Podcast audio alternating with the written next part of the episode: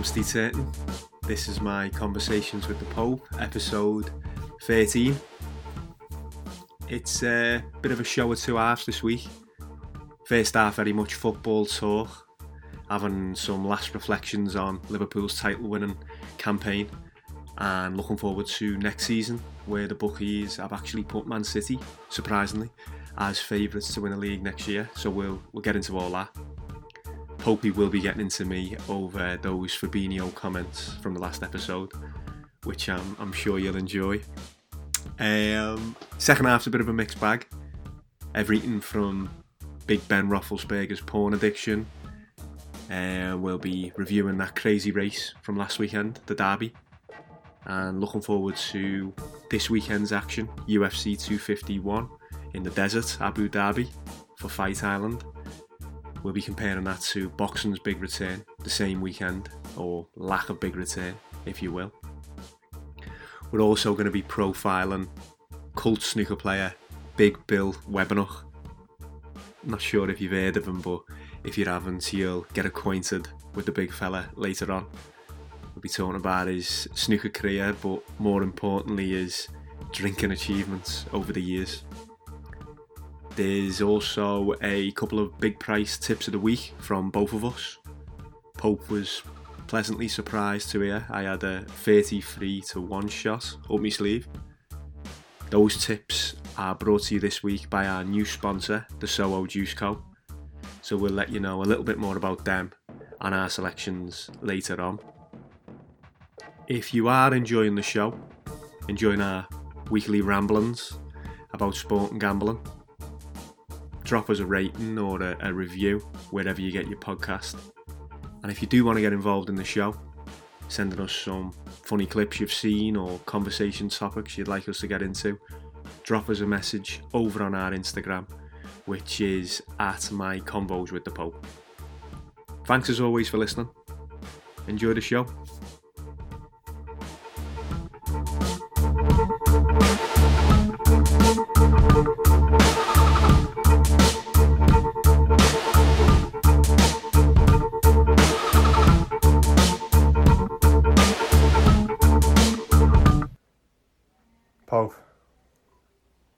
Timbuktu.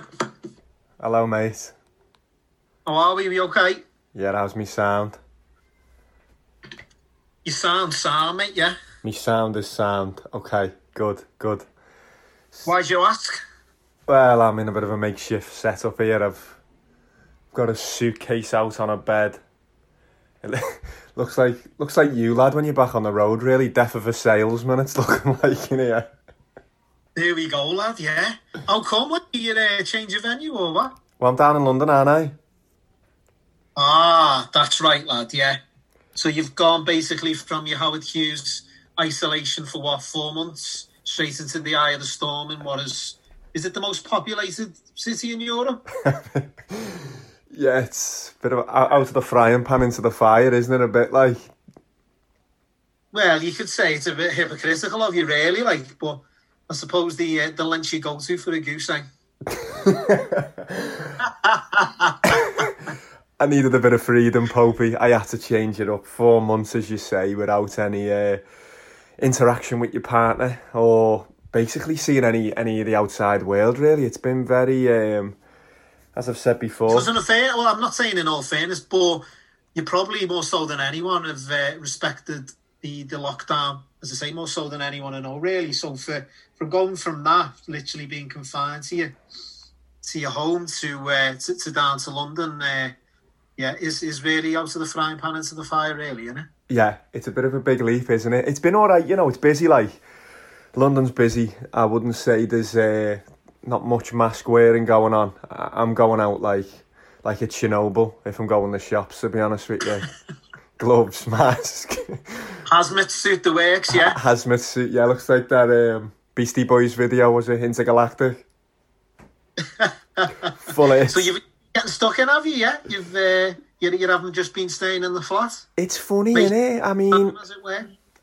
it's I know they spoke about herd herd immunity, but it's like herd mentality, isn't it? Sort of when you when you see so many people out there kind of just living normally. Really, there's you know there's gangs of people bevying and whatnot on the local parks, and uh, the, the bars were all open over the weekend, so it's busy. They've just banned drinking on London Fields. You get a 200 quid fine now because there's been that many people right. congregating and pissing and whatnot. So, yeah, it's it, it's sound lad. It's been nice though, to be honest with you. It's been nice to see some new streets, new faces. Um, nice to see some faces of colour. To be honest with you, Hale's Hale's very middle class and white, as, as you well know, lad. So, it's been, been nice to get a different flavour. To be honest with you, the only thing I've worried about is this setup because it is. It's a little bit makeshift. I was going to do it outside this morning, but there was um, there's been people viewing the flat next door. Um, so what, what is your exact setup? So you're in a flat, like what, what are we talking? Are we talking Nelson Mandela Heights, very old fields and horses, or what, what are we talking here? There's no granddad knocking about now, luckily. Um, I, have got a few similar caddies, I think, in the uh, in the wardrobe. Well, your Peggy certainly has, hasn't he? Yeah. He has. Tell you what, I wouldn't wash my car in after clubby or uh, Peggy knocks about in. No, no, it's nice, lad. It's nice, three bedroom flat. Um, we've got a flatmate. Lid's usually got two flatmates, but uh, one of the flatmates moved out, so I've rented the other room. So we've got a um, we've got a bit of space and uh, just a one flatmate. So yeah, there's, there's three of us down here. Um, Tell me more about the flatmate. Uh, Male, female. Female. She's on a conference call next door at the moment. So if you hear any uh, business speak filtering through, I'm also worried about the neighbours upstairs. He's uh, quite the character by the sound of things. Trumpet player, trumpet instructor. Um, Is that euphemism? it is lockdown, isn't it? By the sound of things, yeah, he's uh, he's hitting them chords all night. To be honest with you, but um, either he's either he's just got a new batch of of people learning the trumpet, or the one kid is shite. It's twinkle, twinkle, twinkle, twinkle, little star every day, lad. Two o'clock on the dot in the afternoon. So I'm glad we've done this in the morning because we'd have uh, we'd have had a bit of brass to to uh, contend with. I think. Oh right, yeah, bloody hell, yeah. But it's good. You need, it? Do you know what, lad? Well, I'm immune to Twinkle Twinkle Little Star and the, and the likes. I've uh, us we have on in our house is it's on Netflix called Little Baby Bum. Okay. Probably isn't the best, best, best uh, name for the for the program, but basically it's just kids' nursery rhymes, and it's almost hypnotic, really. Just yeah. stick Dylan in front of the telly for hours, hours on end, and uh, yeah, and he's just literally just doesn't move. He's uh, just hypnotised by it all, really. So, well, if he wants to take it to the next level and uh, you know get involved in a in a little bit of playing and exercising his his his musical interest, then uh, I've got a number for you. Yeah this fella upstairs. How are the boys? How's it been to see Lid anyway? Making up for lost time, I take it. And uh... it's been it's been good, lad. You know, it's been very good. Um, Donald Trump being back out in the bedroom, has he or not? he hasn't reared his ugly head yet. I might start doing Biden. That might be quite an interesting sexual character to go into, mightn't it? I know he likes a little grope and a and a feel, doesn't he? Old old uh, creepy Joe. Yeah, well, I know you're into your role play, lad. Yeah, so why not?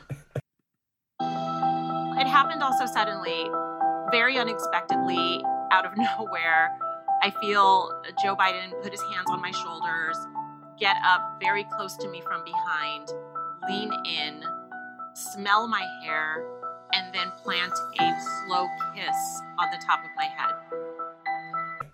No, it's been sound, mate. I've had an, uh, I've had a week that will probably disgust you, really, lad. It's been no, no dairy, no meat. Um, been vegan for the week. No way. That does Lid's vegan, is it? Lid's vegan, yeah. She's a good cook, good chef. So uh, yeah, I'm a little bit worried I might come back looking like an illegit- illegitimate child of Jeremy Corbyn, frail and making me own marmalade, possibly. Well, we, we've already got one illegitimate child of Jeremy Corbyn within our social circle and Jimmy Lay. We don't need another one, do we? He's an absolute ringer, isn't he, Jim? Oh, lad, yeah. Well, you, you know the backstory to as well. Uh, his, his, his mum and, and, and, and so-called dad.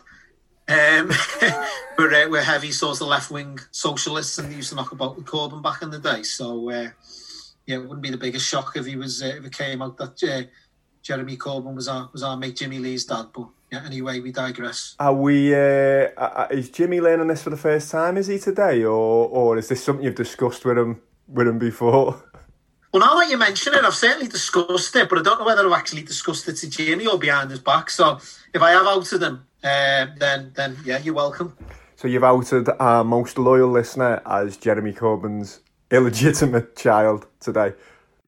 We understand then, how much will it cost to provide unmeans tested childcare for 1.3 million children? Um, it will cost um, it will obviously cost a lot to do so. We accept that. I presume you have the figures. Yes, I do. Uh, we'll. It does cost a lot to do it. The point I'm trying to make is that we're making it universal, so that we are in a position to make sure that every child gets it, and those that can. Um, uh, uh at the moment, get free places We'll continue to get them. Those that have to pay won't, and we'll collect the money through taxation, mainly through corporate taxation. So, how much will it cost? I'll give you the figure in a moment. is, is that a bad thing? It was certainly wouldn't be in Jimmy Lee's eyes. He was a massive fan. I think he still is a Jeremy Corbyn, to be honest with you. So he's a Corbynista, isn't he? Yeah, yeah. So it might be. Uh, you might have made his his week. Possibly, who knows? No, but I've been good, lad. Yeah, yeah. So we've got a lot of to- a lot of tofu. Um, screen times down. I've had the phone off a lot. Not much Instagramming. Not much WhatsApp or that. So yeah, it's been a nice reset kind of week, shall we say, Popey? Yeah, Good. How about yeah, you? Yeah, Good, mate. Yeah, we're. Um, I, I, just wanted to touch on as well. What's this? This is. I think it's about two weeks since our last recording. Um, the episode prior, I think we'd had a two week gap as well. So, so effectively, we we now become a, a, fortnightly podcast. Is that what we are? We're looking a bit so, bi. We're looking a bit bi-weekly at the moment, aren't we? Unfortunately.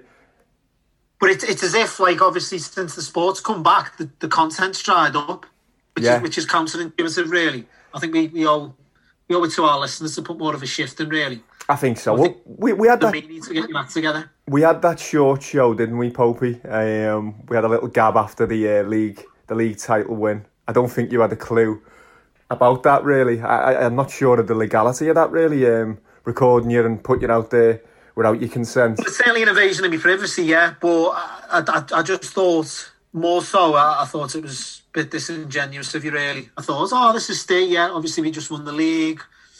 We're on a high. Obviously, since we've started recording the podcast, maybe he feels as though the friendship has strengthened.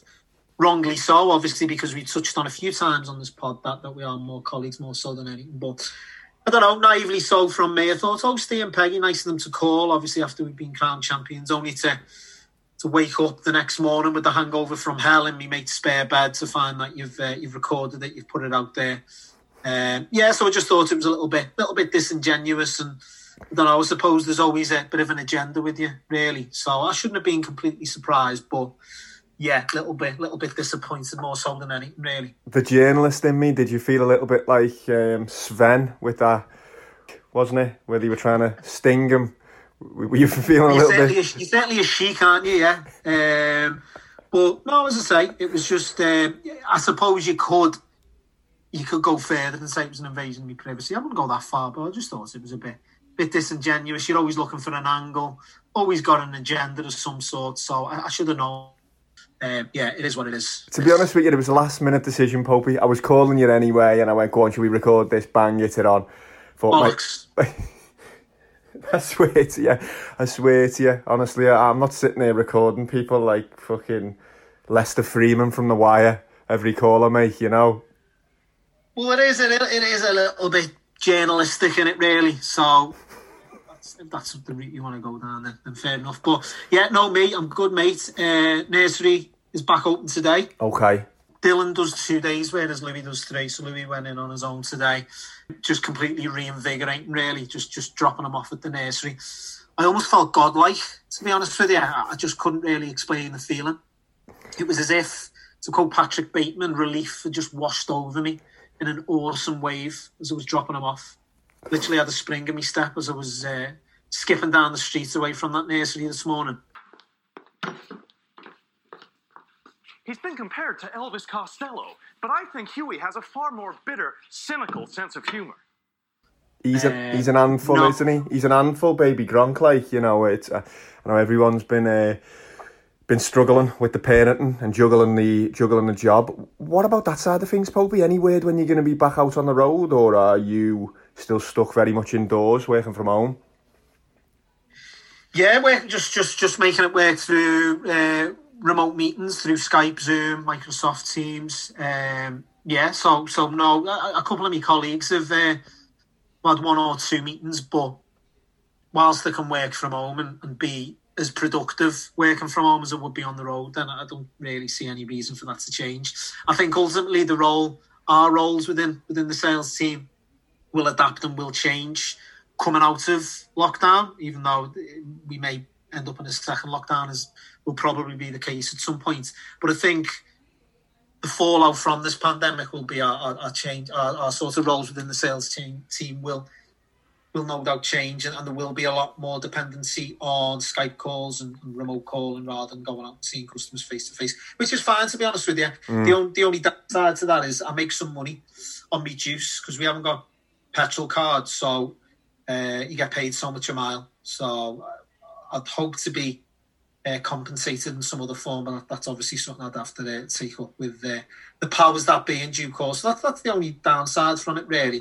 Uh, I'll still be travelling abroad. Obviously, I like my trips over to Ireland and, and what have you. Of course. Uh, do a bit, mix a bit of business with pleasure, a few scoops while I'm out on the road. So, yeah, there is that part of the job which I enjoy, and I think it would just be too monotonous, just just just sort of working from home completely. But I think there'll be be more of a balance between working from home and, and being out on the road, really if you want to make up your juice miles, maybe you can take over my uh, driving instru- instruction lessons when, I get back up. We just go around the block a few times.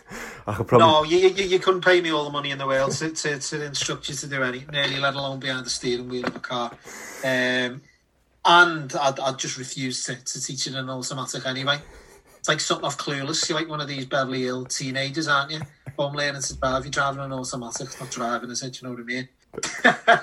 you mentioned What's the happened with that anyway? I'm guessing, obviously, uh, have you have, have, they, have they been shelved? Your driving lessons? Yeah, they kept getting called off, Popey. I was meant to do my test. I think it was the third rescheduling of it on the second of July, but they cancelled that and they've just said we'll get back to you when we know a bit more. Um, my instructor messaged me saying that we can get the show back on the road for the fourth of July. Obviously, I'm down here, so I said I'll. Uh, I'll see you on the other side. I think someone's trying to tell me something, you know, lad. Really, you know, I'm into the Matrix and whatnot and signs from above, yeah. aren't I? So maybe someone's trying to say, look, stay off the road. It's not for you. This this Possibly. will this will be your untimely death if you uh, if you if you pass your test. So yeah, I might I might just give it. You mentioned the the hangover from LA Friday. Were you working Friday? Were you lad? I, I know we. Well, get... we need to get to this anyway. I know obviously yeah. you don't like to be too LFC centric because you don't want to upset our, our blue brothers. Well, no, it's you know we, we, we're not a one trick pony, are we? We're not the Anfield Wrap, but yeah, we do need to have a little look at the title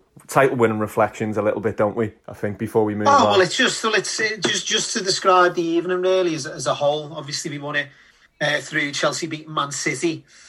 Which... Now, I had Man City to win that all day, so I didn't have any plans that night. Didn't have any ale in the house. So, in fact, I was watching the first half with a cup of tea. And just sat in the back room. Thought, oh, I'll watch it just out of interest, interest more so than anything. Obviously, Chelsea went 1 0 up. And then Lou was in the other living room and she come in and said, I'm going to have to do something here. Like, so I just went the, at half time, went to the local offie, got a crate of Heineken. No buds? Did he not have any bud? Um, Did he not have any buds in? No, we don't do bud and bro green, mate, no. Um, so, yeah, got back home, had one bottle in the second half, and then got a text off Mark and said, listen, you're to have to uh, come round to ours, get in the garden. If we win it tonight, obviously we can't just, just go to bed, I haven't won the league, so that's what we done. Obviously, Man City equalised, and then they should have went two on up straight after it, and then Pulisic went through, scored. That was that. Uh, picked Jimmy up, um, and then we ended up in Marks with two bottles of Jägermeister, two crates of lager, uh, two bottles of champagne, and a bottle of red wine. So I think I got to Marks for about half ten, yeah. um, and then I was uh, apparently at least uh, unresponsive in his spare bed. Come about half one, two. So three hours later. So I'd like to say I had a great night, obviously celebrating the first league title, at least in living memory for, for me, but it'd be a bit of a bit of a bit of a lie. To be honest with you, as I say, it was uh, I certainly celebrated it all right. Three hours, and yeah, as I say, I think they were checking for the pulse at one stage. Mark and Ginny. Ye of little faith, eh, Pope? You had no faith in Chelsea getting the job done there, even after I put them up as tip of the week. Plus a goal. Well, exactly. That, that, that was that was my reason for it, really. Yeah. Anytime you put up a tip of the week, then uh, yeah, you've just got to fancy the uh, the other outcome in the bet, really. So yeah, no faith, mainly because obviously you put it up as a tip of the week. But as I say, went to Marks, woke up at about half five, and I was like, you know, when you obviously wake up to expecting to be in your bed, I was like, shit, where am I? Oh so yeah. A few realise where it was. Not good. I woke up the next morning and I, well, I actually cleaned the garden for Mark in the rain. And we gone through one and a half bottles of Jägermeister. Not to be proud of, but as I say, we, we certainly uh, we certainly celebrated uh, from from what I can remember at least. You celebrated it well, yeah. I mean, I woke up a little bit fluffy myself. A few glasses of champagne, a couple of Guinness that I think were past the sell by date when I looked at them the next morning. I think they were like fucking from 2018 or something. Now, the last time someone had drank Guinness in the house, so wasn't ideal. Wow, you must have been shit and tar the next day. Well, you are anyway, aren't you? Really after Guinness, mm. so uh, yeah, it wasn't wasn't the prettiest picture, but yeah, it was it was a bit special, wasn't it, lad? It was. I think we've had so much invested in in Liverpool. It's kind of with everything that's gone on with my Al fella. It was uh, kind of our escapism. A couple of times a week, ninety minutes with the Reds. So. I think you mentioned bittersweet on the uh, on the little the little mini bonus chat we done, and and it was that. Yeah. It was kind of like oh yeah, okay, that's been the distraction. Um, it was kind of the conclusion of it almost, wasn't it? Um, how have you found the game since, Popey? I know obviously we'll talk a little bit about the City game last week, which was a which was a crazy crazy match, and uh, obviously Villa. Yeah, before we go into that, yeah, just just obviously want to echo your thoughts and sentiments. Really, obviously, first league title in thirty years, as as as clinical and, and as, as clear cut as it's been as well, like 20 points clear, we're on course potentially for the records point total. Um, the job Klopp's done, unlimited resources compared to obviously the other teams within the big six in terms of net spend, what he spent. Um, is incredible, really. A lot of people said they were emotional, and I'd like to, to say I was as well, but I was just too comatose, really, to, to feel any any sort of emotion. What, sorry? You were too Jaegered. You sound like you's he's went at them Jägermeister like fucking Motley Crue day By the sound of it, was it two two well, bottles? Well, Mark had his kids paddling pool up. I think at one one point we were spearing each other into the uh, paddling pool. At least the, the bruises on my legs and me, me ribs the next day would, would suggest so. But no, in all seriousness, fantastic. So what I actually done on the Friday was rough, mate. I think what what sent me over the edge was the red wine. I hadn't touched red wine since um, you know the party in yours when I think we were about 16, 17. And we ended up down Hale Shaw, myself, you, Andy Forshaw, who listens to the show, um, one of our other mates, John Sinnott. I think I remember we were wrestling en route to the shore in Farmers Field, just full of red wine. Yeah. I think you found your dad's wine stash. I think so. We managed to go through that, and that sort of put me off. The feeling I had, the hangover for, for days and potentially weeks after it, put me off. And I don't, really don't think I've drunk red wine since up until last Thursday when we won the league. Obviously, Jimmy Lee, being the connoisseur that he is, bought a bottle of red round and, and obviously topping the uh, Jägermeister and the champagne up with red wine just just completely killed me off, really. So you're drunk. Just bring out the pipe. Cake and fine wine. If you don't leave, we'll call the police. Balls. We want the finest wines available to humanity. We want them here, and we want them now. Miss Blenner has it. Telephone the police. All right. It's a heavy mix, that like it's a heavy, heavy mix. That puff. yeah, next day, Rough got home was in bed for most of the day. day. Oh, ridiculous! Yeah, awful, mate. So anyway, the next day went to Anfield with Moss and Dave O, two of our other mates. Uh, Moss listens to the pod. No, Dave O doesn't. no surprise there. No, not at all. No. Um, yeah, went to Anfield with the kids and the wives, uh, with Tom Ed as well, who we've, we've, we've mentioned a couple of times in recent episodes, and it was good. Just went to Anfield. It was in daytime, good atmosphere. wasn't wasn't obviously too mad in comparison to what went on the night before. Um, and then we ended up back in back in Davo's for something to eat, a few beers in the garden, uh, a bit of music. It was nice. Sound, yeah, so nice. Off a, a good couple of days, really. So really enjoyed it. Um, and then, yeah, in answer to your question, the game since obviously Man City was disappointing, but I think it was more of a, a hangover, quite literally, from winning the league. Uh, and then yesterday was was a little bit uninspiring to say the least, but I think uh, I think obviously the difference Firmino made, even though I'm not a massive fan of his, which which would probably be sound controversial to most Liverpool fans. Obviously, the, the difference he made coming on along with Henderson and Wijnaldum look like a completely different team. But up until that point, 65, 70 minutes, probably one of the worst games of football I've, uh, I've ever seen, to be honest Yeah, it was terrible. I feel like we they've got a big problem there with Firmino because he's irreplaceable. I mean, you can moan that he doesn't chip in with enough goals and whatnot. When he's not on the pitch or when he's not playing well, we we're pretty basic like without him. So I feel like the they're gonna have to find a an alternative to him, someone who can do that job. Really, I, in the summer, I thought Origi might have been that man. I don't think. I think he might have missed a trick a little bit there. He's had so few minutes since his um, his exploits the year before. Yeah. I think we've kind of. I think we missed a trick there. You never question Kloppy too much, do you? He sees what he sees on the training ground, but I feel like if he'd have been incorporated a little bit more, he might have. I know he's not Bobby Firmino. We can't link up as well as him, but. I feel like he stalled a little bit of Rigi, and we, we will have to find what, what happens if, if we get an injury to Firmino, lad. I mean, we're going to struggle, that. aren't we? It's it's uh, we definitely need an upgrade on Origi. It's it's it's it's easy to judge Origi on yesterday's performance as bad as it was. He wasn't the only one, but obviously given the the, the, the limited play time he's on, it's it's difficult if you're not getting a run in the team for anyone really to make much of an impact. That said, we definitely need an upgrade in that position as backup. Uh, I was hoping Timo Werner would have been the answer, but obviously that's that's fell through for whatever reason. I don't know what I'm doing with Firmino because he is irreplaceable to the team and he sort of defends from the front and he of offers you something completely different to what your typical number nine centre forward would. But at the same time, he's still a number nine. He's still a centre forward. His job, really more so than anything, is to score goals. Mm. If you look at chances he's missed, I was looking at, I was looking at, I was watching Sky Sports News this morning, and on the right hand side, obviously they have flashing through like sort of most fouls won, most shots on goal, whatever, blah blah blah.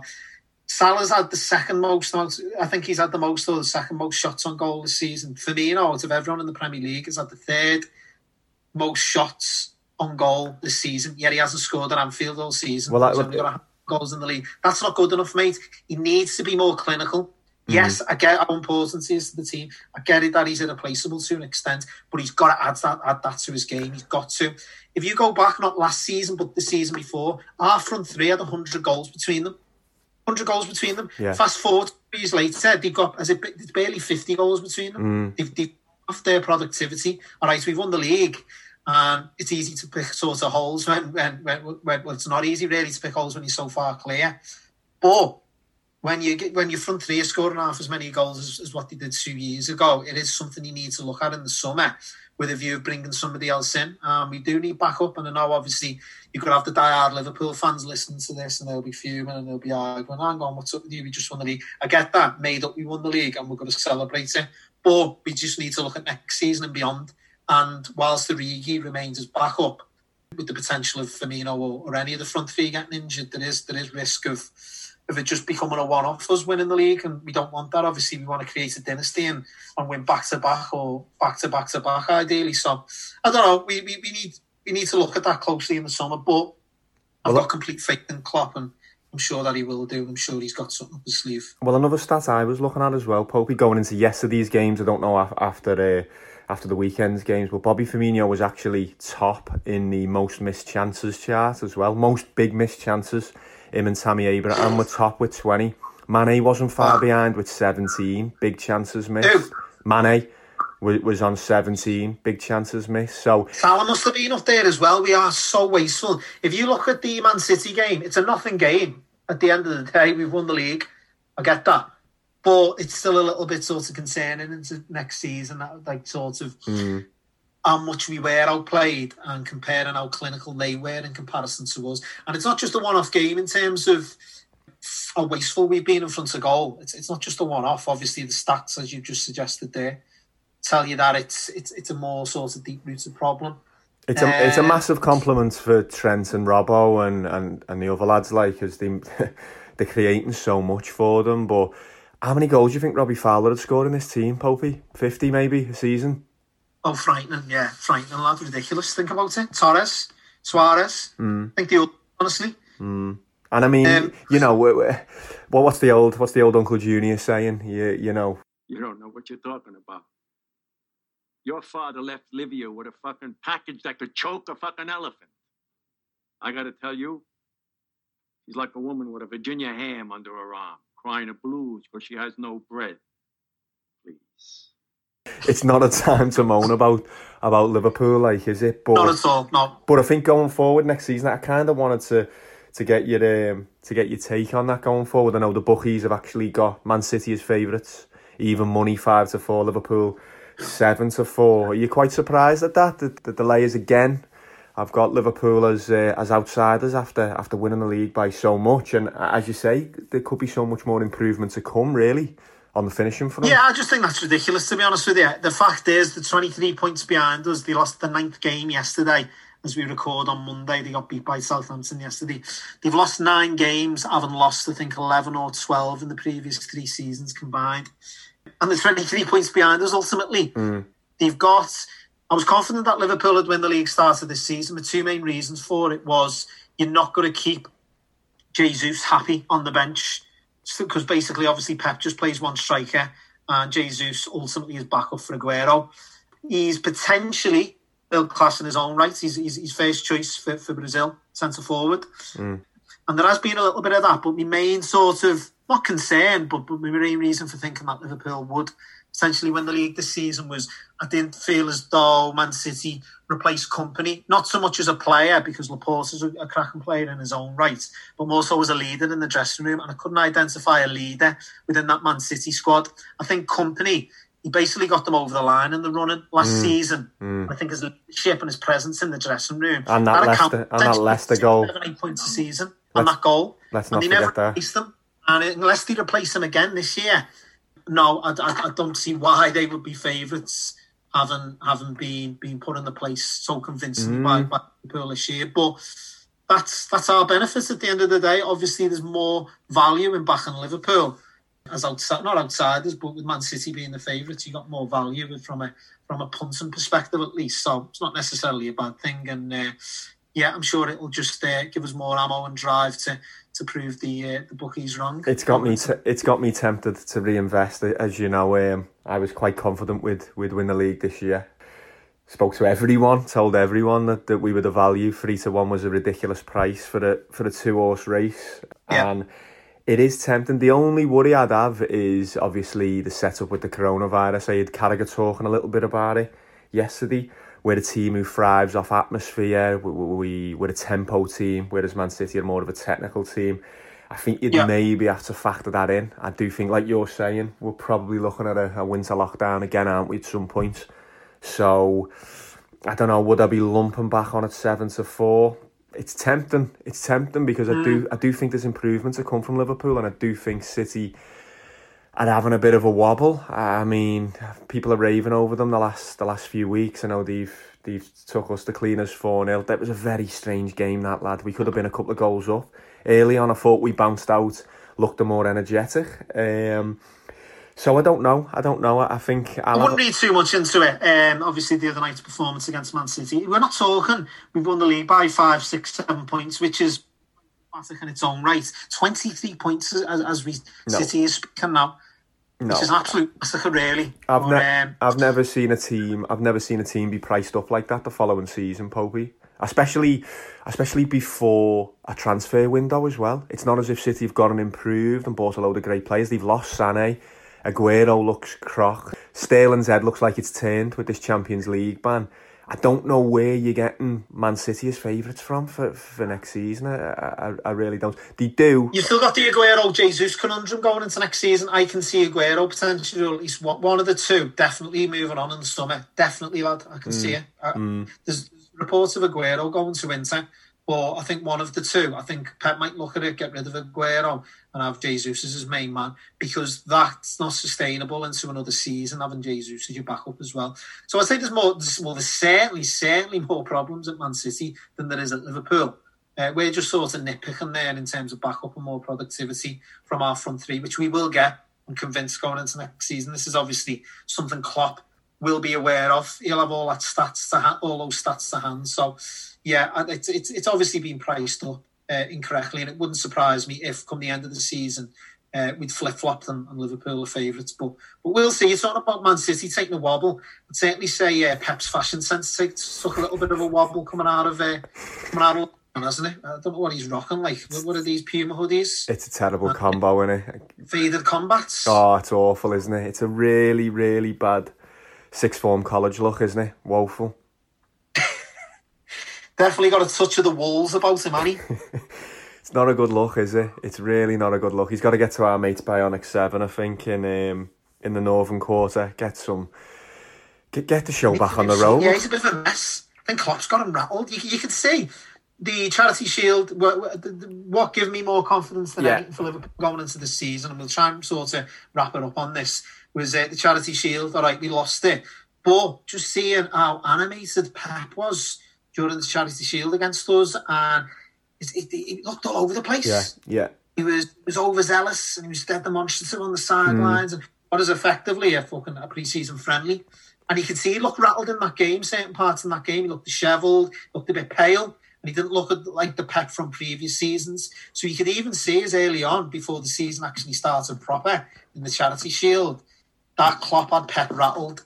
And that I took away from that game, even though we lost the Charity Shield, which is to say is effectively a pre-season friendly. I took more away from that than anything else. I just thought he's got him rattled here. Yeah, he looked And he did off, and we've gone on, and what are we, 23 points clear now, on course to, to, to, to beat their record points total, which I hope we do. And looking at our running, it's not impossible, but obviously we just need a little bit of a lift in our, our recent We've seen it. We, we've seen it before, though, haven't we? Mourinho. He doesn't really like it up on Pep. He likes it all his way. You see Mourinho break Barca's um, league run in Spain. He didn't like Mourinho getting at him, press conferences and whatnot, did he? So I do think when someone puts it on his toes, he doesn't. Even with all the resources he's got, he doesn't really respond too well. Bit of Really, a coward does he stay over, bit of a yellow belly. possibly, possibly, he could be. He could be. I think he's. Uh, His, his Champions League record would suggest so, wouldn't it? Man City hasn't hasn't got the stomach for the big fights in the knockout competitions. Same with Bayern Munich. Liverpool- Same with Bayern Munich.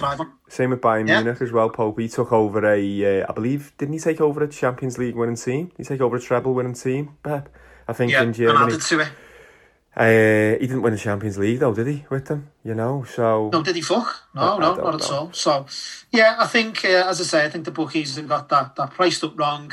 Great though for, for Liverpool, City Liverpool, and uh, yeah, hopefully it's the start of a bit of a dynasty. So, uh, yeah, fingers crossed. any plans? Certainly- Any plans for your for your parade? I thought you might be on the uh, with lockdown restrictions lifting. I thought you might have been looking to, to book your your wool bus. No, your faux parade with the uh, fake medals Sorry, and Woolbus was that? the wool bus. Yeah. Oh, really? Okay, interesting. Um, I haven't heard more about the parade, but I'll, I'll get on to me mate and uh, yeah, see if it's still going ahead, which I'm sure it will be now more so than ever. And uh, we'll try and save you a, a seat on the bus, eh, mate?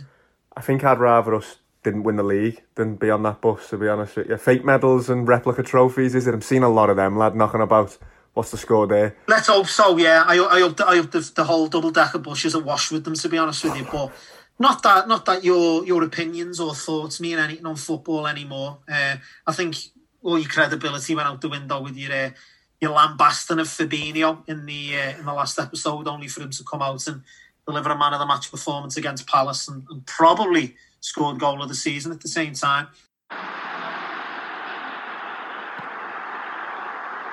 Fabinho. Alexander Arnold's on the move for Fabinho! Goodness me!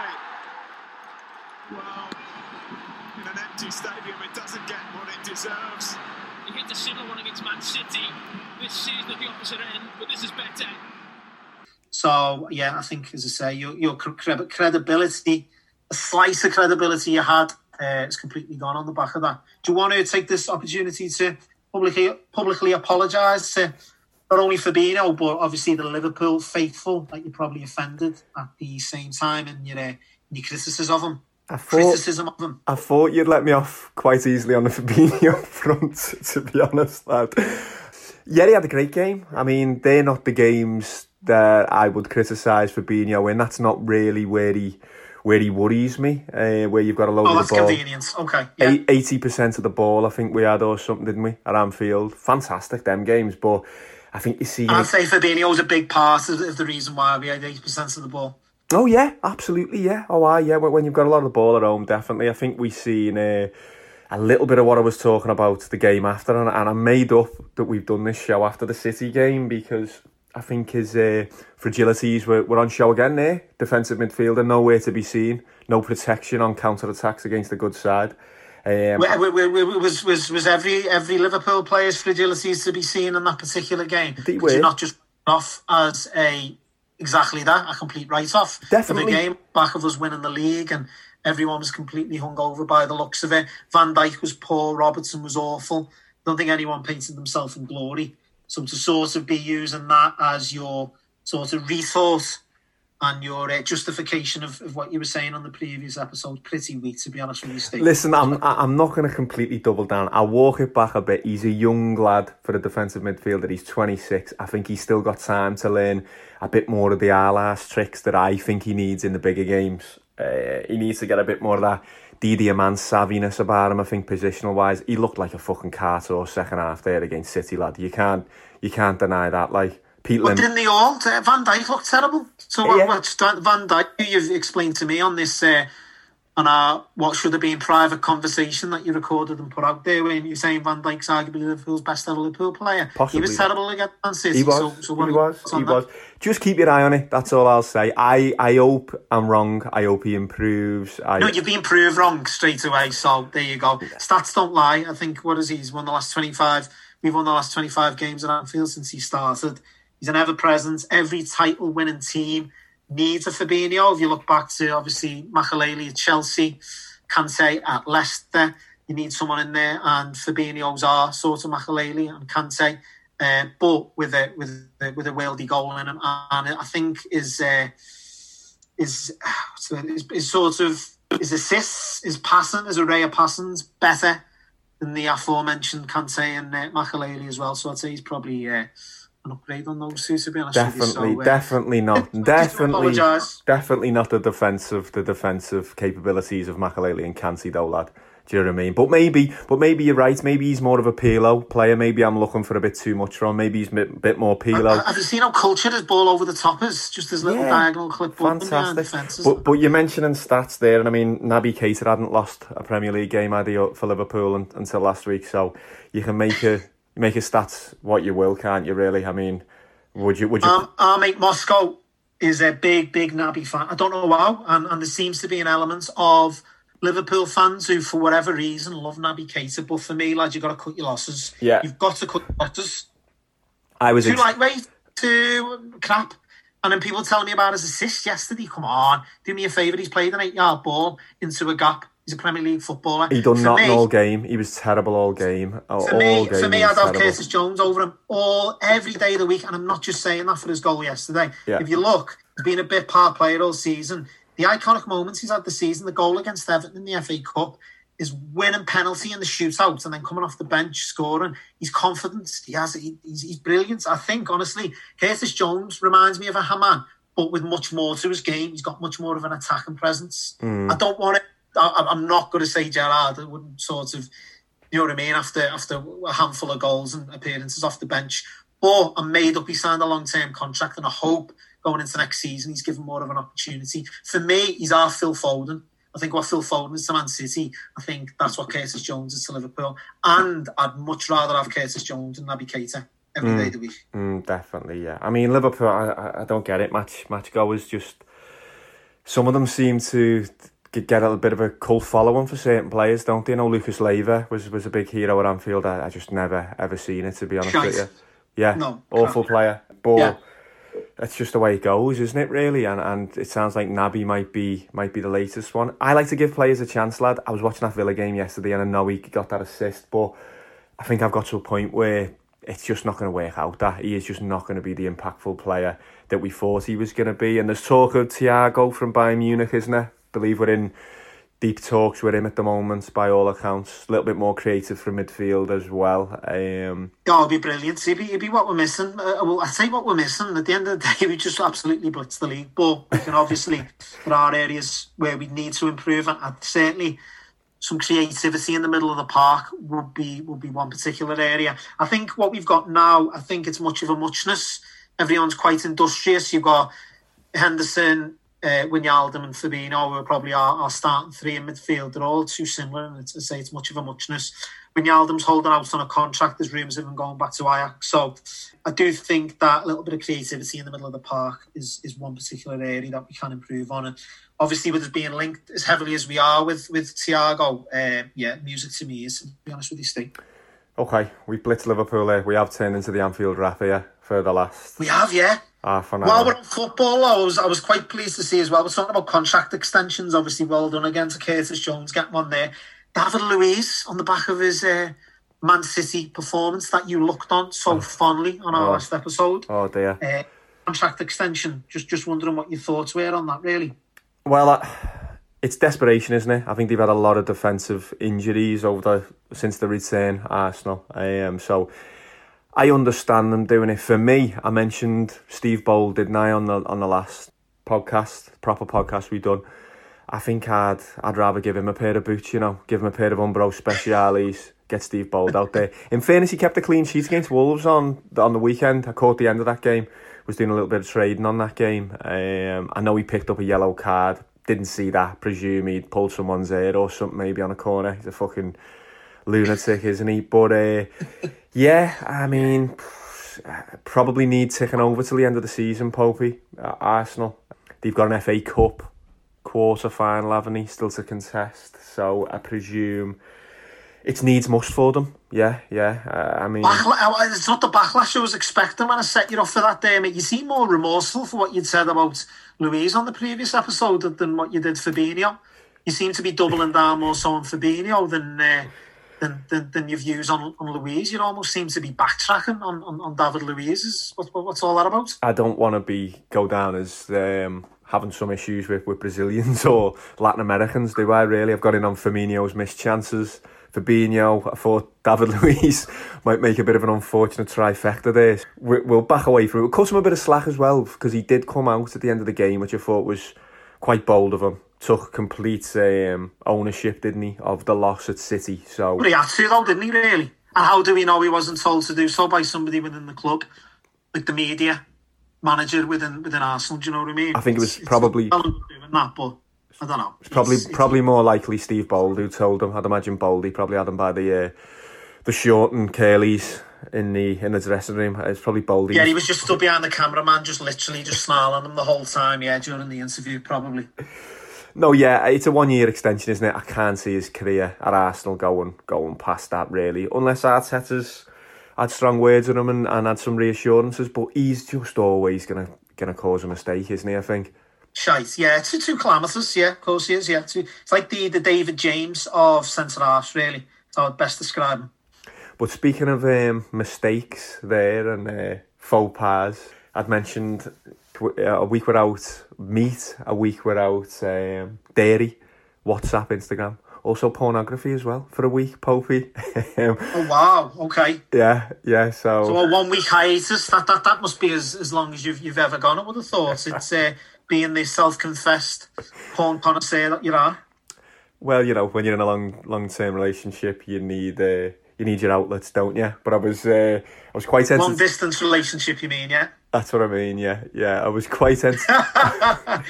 You just out yourself there as the absolute fiend that you are. I was quite entertained to see uh, Big Ben Roethlisberger, the Pittsburgh Steelers quarterback, was on a AKA Will Ferrell. aka the fridge on legs. Yeah, um, Big Ben. he was apparently talking on a Father's Day Christian Zoom stream last Sunday, and he was talking about his previous porn addictions and alcohol addiction. Seems to be knocking about in sport recently. I clocked Murphy, the jockey. He's- Oisin Murphy Oisin. really rate him, to be honest with you. I'd probably put him number two jockey out there at the minute, flat jockey behind Frankie, but go on. I think he was trying to get a different sort of whip out. I seen he was commenting on the Lindsey Dawn McKenzie's tweets quite uh, relentlessly on Twitter. Oh, really, yeah? Yeah, yeah. Obviously, we had John Barnes a few weeks ago. I know he's um, he's been on MasterChef this week.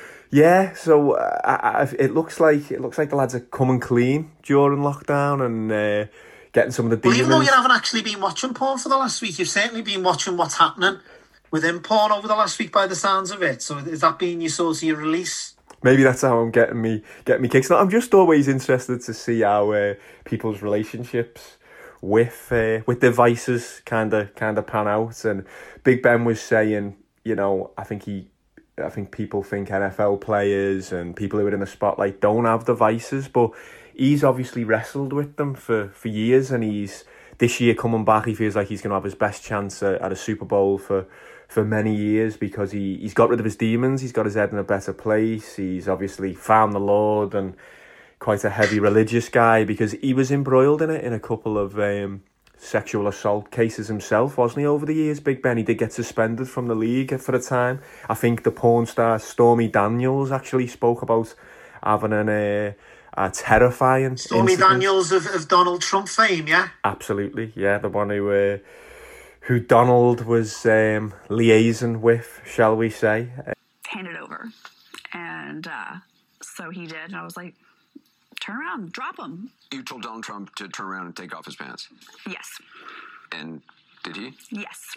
So he turned around and pulled his pants down a little. You know, he had underwear on and stuff. And, and I just gave him a couple swats just quite interesting to see, yeah. And I think in, in lockdown. So basically, sorry to interrupt. As he found, so basically, he's he's he's he's got rid of the his, his addictions, or he's, he's he's fought off his addictions, and he's now what turned to God. Is, is that right? Yeah, he's quite a religious leader by all accounts nowadays. Roethlisberger. Um, I think he was quite a selfish guy, known as a bit of a prima donna and whatnot. Obviously, had these sexual cases against him, but he was just. I think it was called Man Up uh, it was a Pittsburgh arranged thing. Mike Tomlin, his coach, was on the call as well, and they were just basically talking quite openly about stuff they've gone through and how to be better men, basically. So yeah, yeah, uh, maybe maybe. Do you know what? Maybe that made me um, so that name again, Ben Roethlisberger. That might be enough to get our Kate into the NFL. She's uh, she's she's religious herself. Yeah. Um, for want of a better word, her, her husband John only goes to church on a, on a Sunday. Yeah.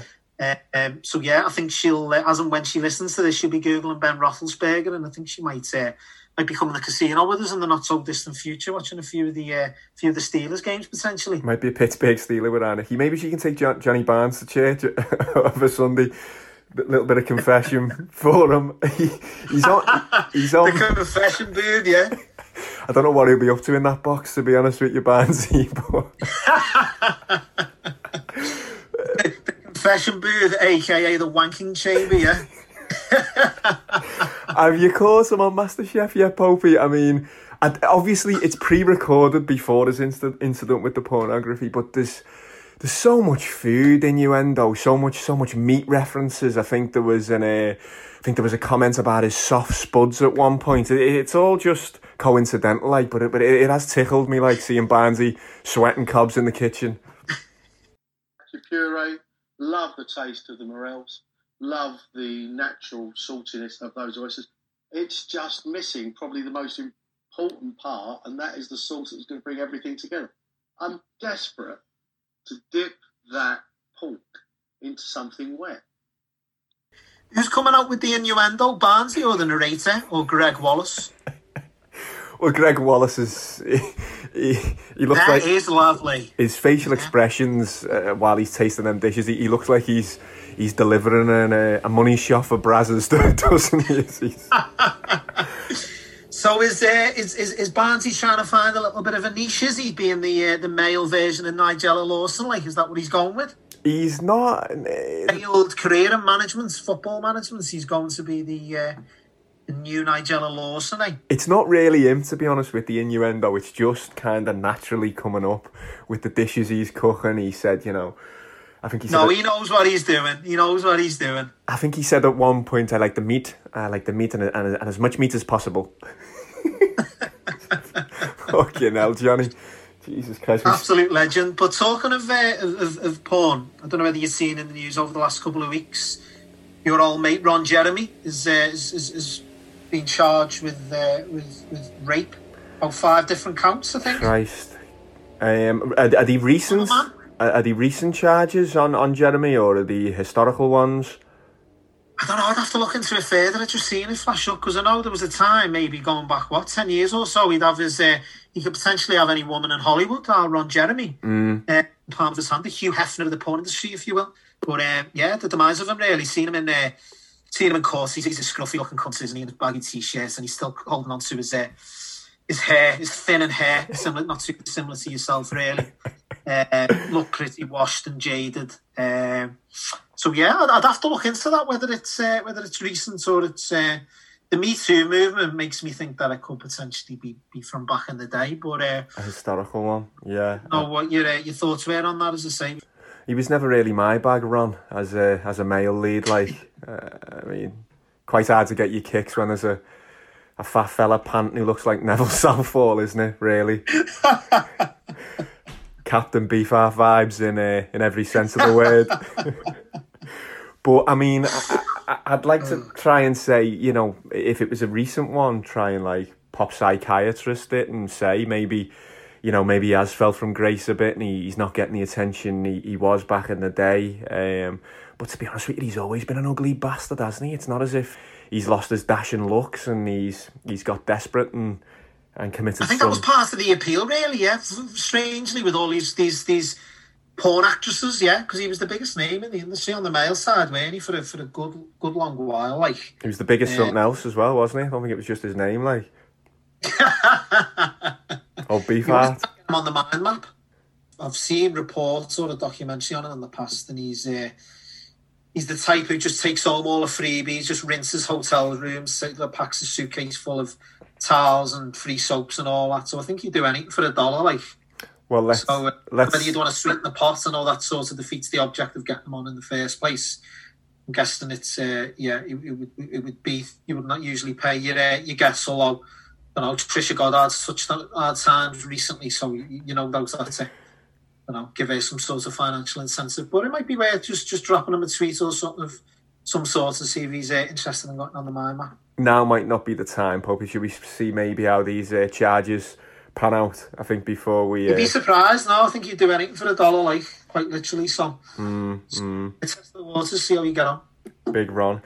The 2020 Investec Derby, 16 of them lined up the cover. Emmet McNamara gets to work on Serpentine now. He's still got eight or ten lengths over Khalifa Sat or on Navian down the outside. Cavaco is trying to stay on behind these. A furlong and a half left for the leader to last home. Serpentine still by eight to ten lengths over Khalifa Sat or on Navian Mogul and Kameko. And Serpentine is not stopping. He's made it all. He's out clear all the way. It's six or seven lengths still. And Serpentine for a remarkable win in the Investec Derby.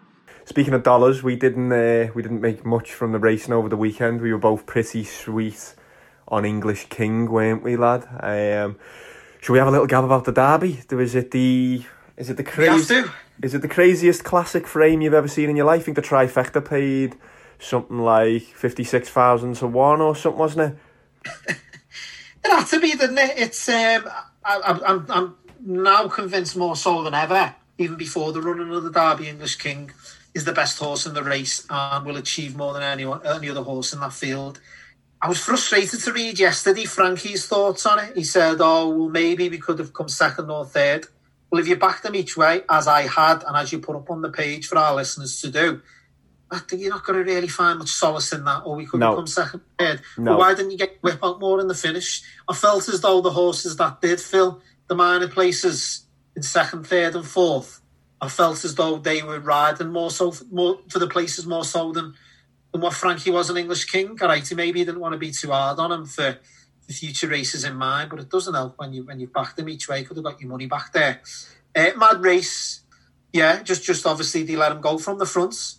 Speaking to your Ross about it, he said he doesn't know whether it's more so obviously the horse that won't be an absolute machine or awful, awful, awful riding from the jockeys and behind. And I think it's probably more so the latter than anything else. Yeah, I think it's going to run again, isn't it? At some point, I think is it going to take on uh, Love in the Saint Leger? I, I was reading. They, they, they seem to think that's. Is this English King? No, no. Well, probably English King might go there as well, but Safe and Serpentine, the winner, which um, obviously honourable mention for me missus for picking it. We walked into the Shoreditch Ladbrokes literally two minutes yeah. before the race was about to go off, and uh, I said, "Go on, pick a winner. I'll have a little fiver each way on one for you." And uh, she went right for Serpentine, like the look of it. And nice. Absolutely owes up. As it came around the bend, you, you could just see. I said to her, "I said you've nicked this here." lid, you know. I said, uh, he's not getting caught, McNamara here, I don't think. I think you've absolutely nicked it. But like you say, yeah, for the people who followed our advice and maybe backed each way a little shot to nothing on English King, it was disappointing that Frankie hasn't got to work on it. I mean, the pre we previously mentioned there, Murphy, he looked like he was uh, thinking of Lindsey Dawn McKenzie, didn't he, on the ride home on Kameko? Very much hands and heels and whip and everything he could throw at it there, really, to to get to get the fourth place. I think if Frankie would have given it a little bit more, there's no doubt about it, we'd have got our money back. But as you say, we will get a chance to back the horse again um, in a few weeks, and maybe we'll get a bigger price that it's not a runner up in the derby, it's a fifth in the derby rather than a runner up. Hopefully, so we'll that will help us down the line, Yeah. backing it again value wise. We're going to get more value, yeah, next time out. The, the legend's not till September, so we'll be racing in between, as as will all of the horses. So you'll definitely get more value on it next time out. If you watch the race back as well, like literally a few strides after the line, he's third, Mm. which is which even more frustrating. Yeah. And then I think another 50 yards, it would have been second. It wasn't catching the, the, the, the winner. Fair play to it. Obviously, it stole it from the front. But yeah, it was just a bit frustrating. He, he done that a couple of times at Ascot, Frankie, as well, which is a little bit frustrating. So that's why I'd have a little bit of a tendency to to favour the Oisin Murphy ridden horses. I still think Frankie is, is the best jockey in the game, probably the best flat jockey ever. But you will always get that from Murphy. You'll always get stuck into them. Whether Yeah. he's thinking of Lindsey Dawn or whoever, like he'll always have a go in the finish, which is uh, which is a little bit frustrating. But uh, we go again, as they say, and uh, yeah, it wasn't wasn't the only uh, disappointing tip we, we put up on the page over the last week. We had Unleash. I Oh, think yeah. This time week, Yeah. Bryan Smart juvenile, which again failed to get out the stalls, fell asleep in the stalls, which I was massively. Oh, to say I was angry was was an understatement. I actually felt like unleashing the wrath of God upon Thirsk race cuts when it just didn't get out the stalls. Popey, we, we've had a lot of that with, with horses we've put up on the Instagram page, my convos with the Pope, if you're not following it. We seem to have had quite a lot of horses that have just failed at the start, struggled to get out the stalls. And then we've had horses like like Patrick Sarsfield. I don't know if you want to talk a little bit more about him. He won again this week. You did put him up on a podcast a few weeks ago. He was unfortunately a non-runner for the race for the for the Irish Ledger. Since then, he's he's hosed up in his in his two races since, hasn't he, Popey? It's like a therapy session, this, yeah. Where'd you start? On Sarsfield. So obviously put him up at the Lincoln, 6 to 1. He was second reserve, relying on horses to come out. Unfortunately, there was no other O'Brien, O'Brien trained horses, whether it be his, his dad's, or his younger brothers in the field, because I'm sure if that was the case, then a couple of horses would have come out so that he could have got into the race. Next time out, obviously we touched on it last episode. He ran, I think, the following Sunday. I got him at opening price of seven to two. Told you to put him up on the page. He didn't. He went off at six to five. Uh, absolutely hacked up.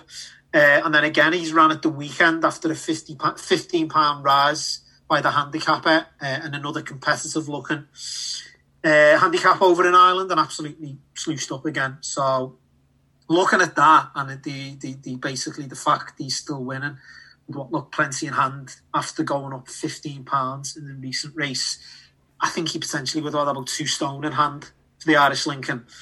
And he's also beaten horses who ran and were placed in the Irish Lincoln. Mm. He's beaten fucking with plenty up his sleeve. He's as well. blathering them. Yeah, yeah, yeah. First time. So that's disappointing. The one that got away. Obviously, we've used those words for Mahitha, uh, but I certainly think you can uh, you can certainly put Patrick Sarsfield in that same category as well. Mm, most definitely, most definitely. I Have you been watching any of the golf, Steve? Do you know what? I haven't. I, I did last week. Yeah, I've had a couple of. Uh, I had a place this week. Adam Hadwin. Uh, Adam Hadwin. Is that his name? Yeah, Canadian lad. So that was a little touch. He was thirty-five to one after the after the first round. But but I didn't see it. Just watching leaderboards really, Popey at the moment. I I've heard there's been some uh, some comedy, hasn't there on the on the fairways? Flatulence, yeah.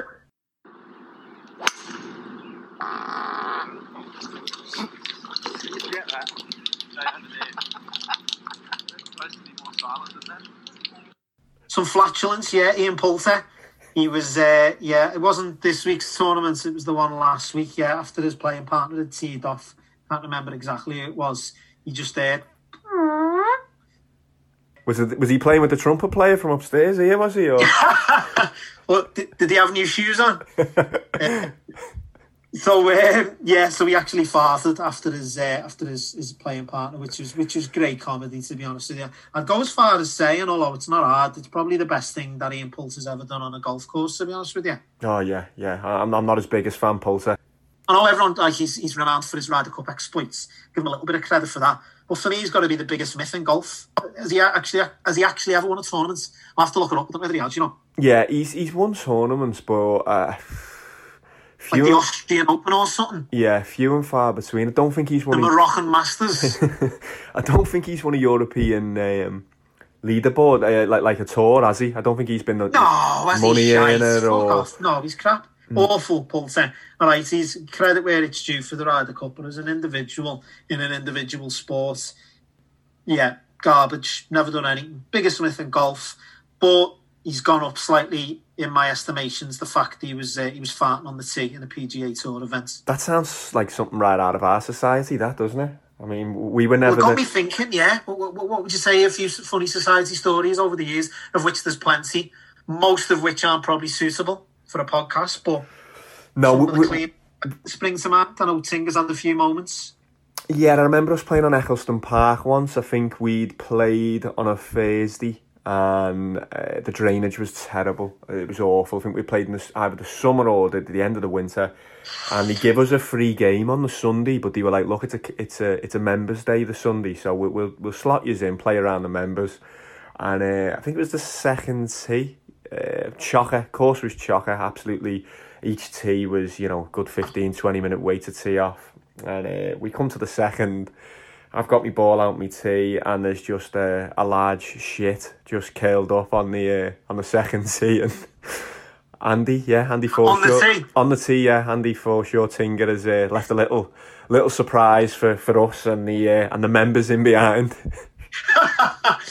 So, did you leave it for the members in behind, or, or did you just get your uh, your, your spaz club and, and flick it off into the uh, into the long grass? I think the Spaz Club was rolled out. As you know, it's it's the utility club in every sense of the word, and it's uh, it's not scared to get stuck in there and flick a, a fellow member's shit off a tee. So I, I, there's a, there's another actual, unsurprisingly, it involved uh, Andy Forshaw again, or Tinger as he's known to his mates.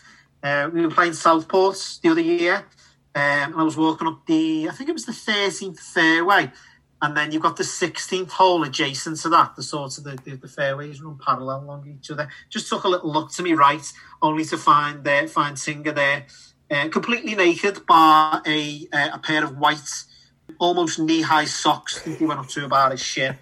Quite composed, just taking a shot like a wedge into the green, which was actually recorded and put out on, on our society uh, society WhatsApp group. So uh, yeah, that's that's probably my abiding memory of the uh, society over the last few years. Could you dig that out for us, Popey? I don't think I've seen that clip. Not for uh, Ron Jeremy reasons, like not not from a, a sexual proclivity point of view, but I I, say, yeah, you, you, you can tell you haven't watched porn for the last week.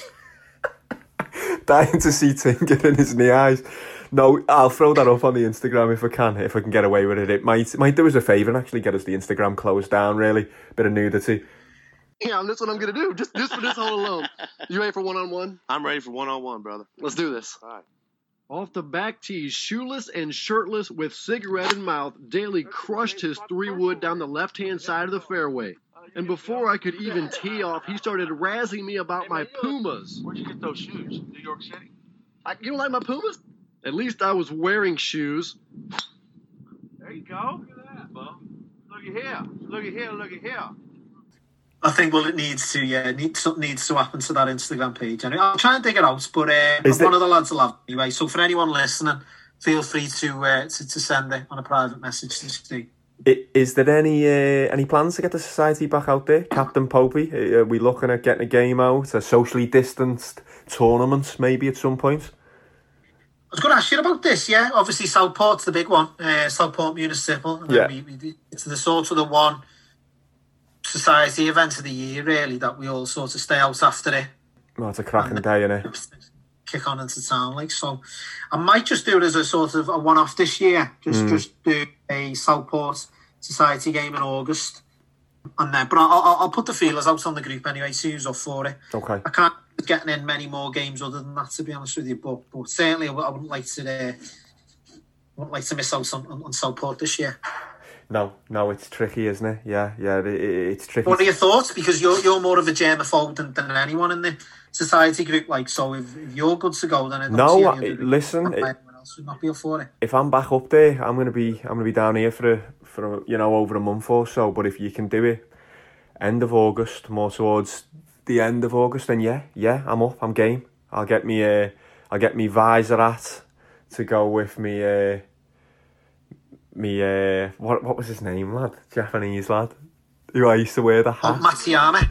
No, was it Matsuyama who used to wear the hat? Wasn't there another one? Fuji, Fuji something. Can't remember. Oh, I'm not too sure. to Yeah, but I- with you, yeah. I'll you've, have- you've, you've got some terrible clobber. I'll have to give Gangan a knock anyway and get some of their for the, uh, for the new. I'll get me fedora out, me white slacks, and I'll be uh, I'll be ready to go. Yeah, yeah. You you make the call, and I'll. Uh, Well, I'll look to mid-late August anyway. Cater for your needs again, you selfish cunt. yeah, if you can, Popey. Yeah, as a, as a former captain. Yeah, if if you don't mind pandering to me needs, then uh, yeah, let's have a little bit of that. In terms of uh, organising stuff and and putting events on, I wanted to talk to you a little bit more about boxing and UFC, lad. This week feels like another week to be uh, a bit of an embarrassed boxing fan, really. UFC's gearing up for Fight Island 251, isn't it? Um, in Abu Dhabi. British boxing's coming back on BT with Brad Foster v James Beech. Who? Exactly. I think um, Conor McGregor's famous line comes to mind, doesn't it? There with with, those pair of boys, unfortunately. Uh, they'd had some bad news. The UFC. I don't know if you'd seen over the weekend. Baines had dropped Yeah. out of the main event. Masvidal's actually confirmed this morning, lad. Masvidal is in. Terms agreed. Um, he'll be fighting Usman in uh, in the main event the weekend, which is So, just so there's, there's, there's, there's, there's two things I need to touch on there, really. So, because what I'd heard over the weekend was that Fight Island in the UFC was now had now become under jeopardy. It was now in jeopardy rather because of the positive coronavirus case. Mm. Was that still going ahead? What's because No, we're on. We're on. Yeah, yeah. Masvidal is, is right in for Baines. So, was he going to be the main event? Was he? And now Masvidal taking his place against Usman. Yeah, yeah. So Baines beat my man Woodley, didn't he? Uh, my former tip of the week. Not quite a tip of the week. It was one I put up to put in an accumulator. No, it was the tip of the week. No, it Let's- let's wasn't. call it spade spade. check, check the tape. It wasn't a tip of the week. He was the main event, yeah, and he's tested positive for COVID in Brazil before he's gone to the island. Now, Masvidal um, was meant to be the original main event against Usman. This is a fight he'd been trying to make for a while, by all accounts. Um, they couldn't agree money. He's been holding out, thinking that UFC fighters in general aren't paid enough for what the company's making. I was going to say he's, he's very much being the spokesperson in relation to that. He has. And now didn't he's contradicting himself by by fighting in the main event on Fight Island. What, what's all that about? Well, he must have put a real, real lump on him, mustn't he? I mean, Dana's obviously in a sticky position. He's got a week to save um, a massive card, something that's been plugged for since we went into lockdown. Really, they've been talking about Fight Island, haven't they? But a little bit of credit again for Dana White, lad. Jesus Christ! I, I, I mean, it's unheard of. It's like pulling. I don't know. You you're pulling the likes of a Canelo on a week's notice and. And putting him into a to a main event.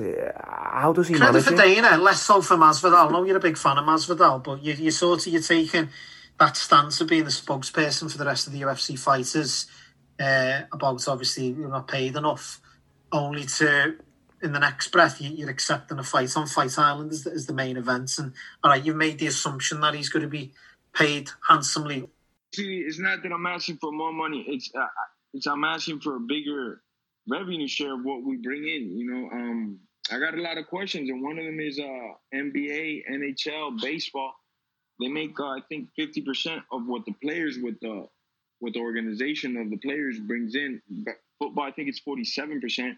Uh, mine's is like eighteen percent. So I have these questions in my mind, like why so much does to put the cage up cost so much to set up? What what is it so much? You know, and, and uh, I I want these questions answered maybe. So I thought, what better place to come on here and and ask for these questions? You know. I don't know. It, it, it doesn't seem as though You think he's a bit of a scab, Popey? You think he's broke the pickup, Possibly, broke yeah, the pickup yeah. line he's, a bit? He's, he's, he's certainly not true to his words, is he? I know you're a big, big fan of his, and he's good for the sport, and he's like a poor man's Conor McGregor to Mm. an extent in terms of box office. Well, yeah, not someone I'd, I could get behind. To be honest with you, really, just just just changing his his, his stance at a, at a what we can only assume is an extra zero on the paycheck potentially, and that's only that's only an assumption, isn't it? Really. So I'd have to, yeah, I'd I have- hope wipes the floor with them anyway. I'd have to have a look into his gripes, really, Masvidal. I don't know if he was doing it on behalf, if he was kind of out there as like union leader sort of stance, or it was more about his paycheck. And he's obviously got his paycheck this week, hasn't he? And you've got to remember with the UFC, it isn't unionised yet. I know they are trying to shift towards that, and we've spoke about how that's going to potentially cause us the issues we have in boxing. I think Masvidal was more about getting his paycheck, and they are kind of like freelancers, aren't they? They're um, If you want to become unionised, you need to get Kenny Day in there. He's a big union man, isn't he? Our mate Moscow is that. Absolutely, like yeah, absolutely. Let's get let's get Kenny in there. Maybe that's maybe that's a role. But yeah, just just just again to compare it to boxing. I mean, Eddie's talking about fight camp. I think that kicks off, doesn't it, in August? The first rule of fight camp is no bad fights. But then he's talking pay per view for for Whyte Povetkin. It's just it's just quite embarrassing to see the parallels of the two companies and the two cards and, and how the fans are getting treated. I think it's a bit of a fucking joke, lad. Don't get me wrong, I'm never really a, a domestic guy on the boxing front. I do like the American stuff more. So maybe for some people, Brad Foster, James Beech is a tantalising return to uh, to British boxing. For me, it's uh, It's not sound like a couple of dormants, to be honest with you. Yeah, it's not really not not not, not something that's going to entice me to watch it. So what's the you know with with well, obviously boxing is if it goes the distance, it's 12 three minute rounds, thirty six minutes. mm, FC's five five minute rounds, twenty five minutes. So so effectively. Boxing is longer, so the training camps for boxing are they are they typically longer for the fighters than what they are for UFC? they seem pretty. s- They seem Is that part of the reason as to why it's taken so long to sort the logistics out, or what? What is it like? I don't know. I don't really know, lad. I think I think it's just as we were saying there, eh, and I heard Eddie Hearn talking about it this week on the Athletic. It was his mailbag. I think he does like a mailbag at once every two weeks or something. And he he's full of credit for Dana White, and I think he's had him on his podcast over lockdown. He would love, so he's saying, he would love to do what he's done, either in terms of take over by just becoming the most dominant company, or by kind of buying the other companies, buying Top Rank, buying Golden Boy. I think he said that Bob Arum's open to that. But while you've got fighters who aren't all under one roof, it's going to take a while to negotiate fights. Um, fighters haven't been able to be in gyms over here, have they? Um, legally No. and officially till a couple of weeks ago. so I do understand that, but it looks like it looks like the UFC lads have just kept themselves in, in peak condition. And I know from the fights I've been watching over the last over the last couple of months, you know, lads have been getting calls on Tuesday. They've had to have been in Florida, in Jacksonville on the Friday. But because they're independent traders, because they're Yeah. freelancers, they're just working, ready for the call. Masvidal is obviously being in shape, knowing that this could fall through. I seen another lad talking about it. Um, I forget his name. Covington is it? Um, he was open to get the Usman fight. He said he's never been in better condition because he's been waiting for a coronavirus test to, to basically get him a shot. So it's on the Yeah. boxers a little bit, lad, as much as it is on the people who are organising it, I believe. So is there no promotion in UFC? Is that the freelance? Is there no no promotion? Promoters in the in the same way that promoters dominate the sport of boxing. He is the promoter, isn't he? Uh, I'm sure they have managers, I'm sure they have agents, but Dana White is the promoter, so Dana White puts the fights on in the UFC. Um, he obviously have his matchmakers and whatnot, and obviously there is there is some um, trade issues probably to look at there in terms of employment and, and how much people are getting paid. Maybe he does. He's going to have to look at the percentages going forward, but in terms of in terms of product, lad, for fans. It's chalk and cheese, isn't it, with boxing at the moment? Uh, let's be honest. Fight Island. Shows how, how much how much of a better business model it is though the UFC compared to boxing with how, Mm. how how more efficiently it runs. Mm, mm, definitely. I mean, stateside, there's talk of some bigger and better fights stateside. I think Manny Pacquiao and Mikey Garcia, which is a really fun fight, is uh, is getting a little bit closer. Well, would that sort of thing maybe entertain you with boxing, Pope? Have you thought about boxing yourself recently, or you know, since we've been in lockdown, or is it not one you've you've really missed? No, not really. No, it's it's it's, it's not something I'd, I'd given much much thought to. To be honest with you, I've just been focusing more so on the football and the horse racing. Can't say I particularly missed it. I've never really been into me boxing as much as you or the likes of our, our other mate Ted would Mm. be. Um, I watch the big fights, of course, but I'm not a sort of uh, I can't say for the for the sport. I'm, I'm I'm more of a more of a football, more of a more of a horse racing man.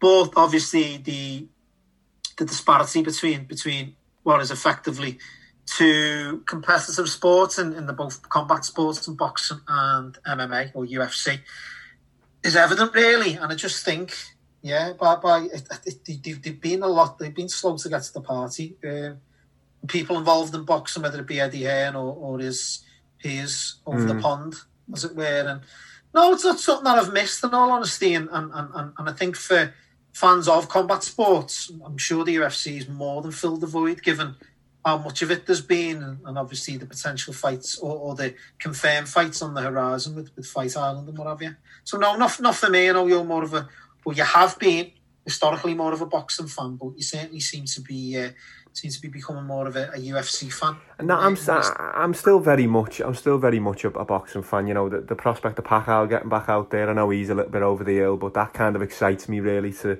to see him possibly getting the gloves back on. But yeah, I just think product wise, yeah, they've really really got to got to pick the game up. Opie, it's quite it's quite disheartening to see some of the talk around cards, and as we've said on previous podcasts, you know, Joshua Joshua Fury. Are we really going to get excited about a fight that could be two years and three other fights down the Yeah, line? Yeah, there's just it, it's just shrouded in ambiguity, really, and it yeah, it will happen, but only if that happens first, and then this happens, and whatever. Do you know what I mean? It's it's Mm. not a definitive. Yeah, this fight is happening. This is the date it's happening. It's um, we touched on it a few times, mate. There's too much ducking and diving in, in, in boxing, and I think the promoters are to blame for that more so than anyone. Mm. Whereas UFC, there's none of that. None of that whatsoever. I know McGregor's done a little. He's been accused of doing a little bit of it, but other than that, they'll just anyone will fight anyone really, Yeah, and that's yeah. the way it should be. Yeah. But there's there's too much money involved in boxing for that to be the case. So I can't see it changing anytime soon, to be honest. Mm, mm, um, okay. Uh, do you want to get on to... You know, you you mentioned to me pre-production, alarmingly, for the third week straight, you wanted to talk snooker. The championship record held by Rex Williams is 142, and Bill Werbeniuk, the North American champion, is about to equal that.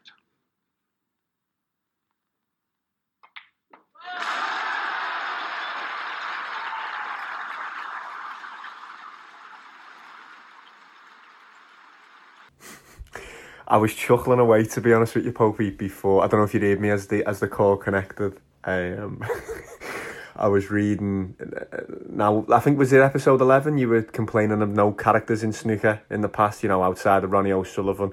Um, Lost count of episodes, to be honest with you, mate. Yeah, they're all kind of blended into one at this point with the lockdown, aren't they? But yeah, I, I mean, I think you've done snooker a bit of a disservice there when, when I had a little think about it and I was thinking about Hurricane Higgins and uh, Dennis Taylor, you know, real, real fun characters knocking about. I know you mentioned Virgo a little bit, but were you ever, were you ever My gripe before you go into this, there's no currently there's no characters within snooker. Ah, okay. Ah, okay, so it's, I argue there's, there's, there's, there's, there's never been a sport with as many characters historically than snooker, going through the list there. But sorry, continue. Did you ever get familiar with Big Bill Werbeniuk, a Canadian, chunky Canadian player in the, uh, I think it was late 70s and 80s? Just Can't say I did, no, but I, I, I'm sure I'll have to.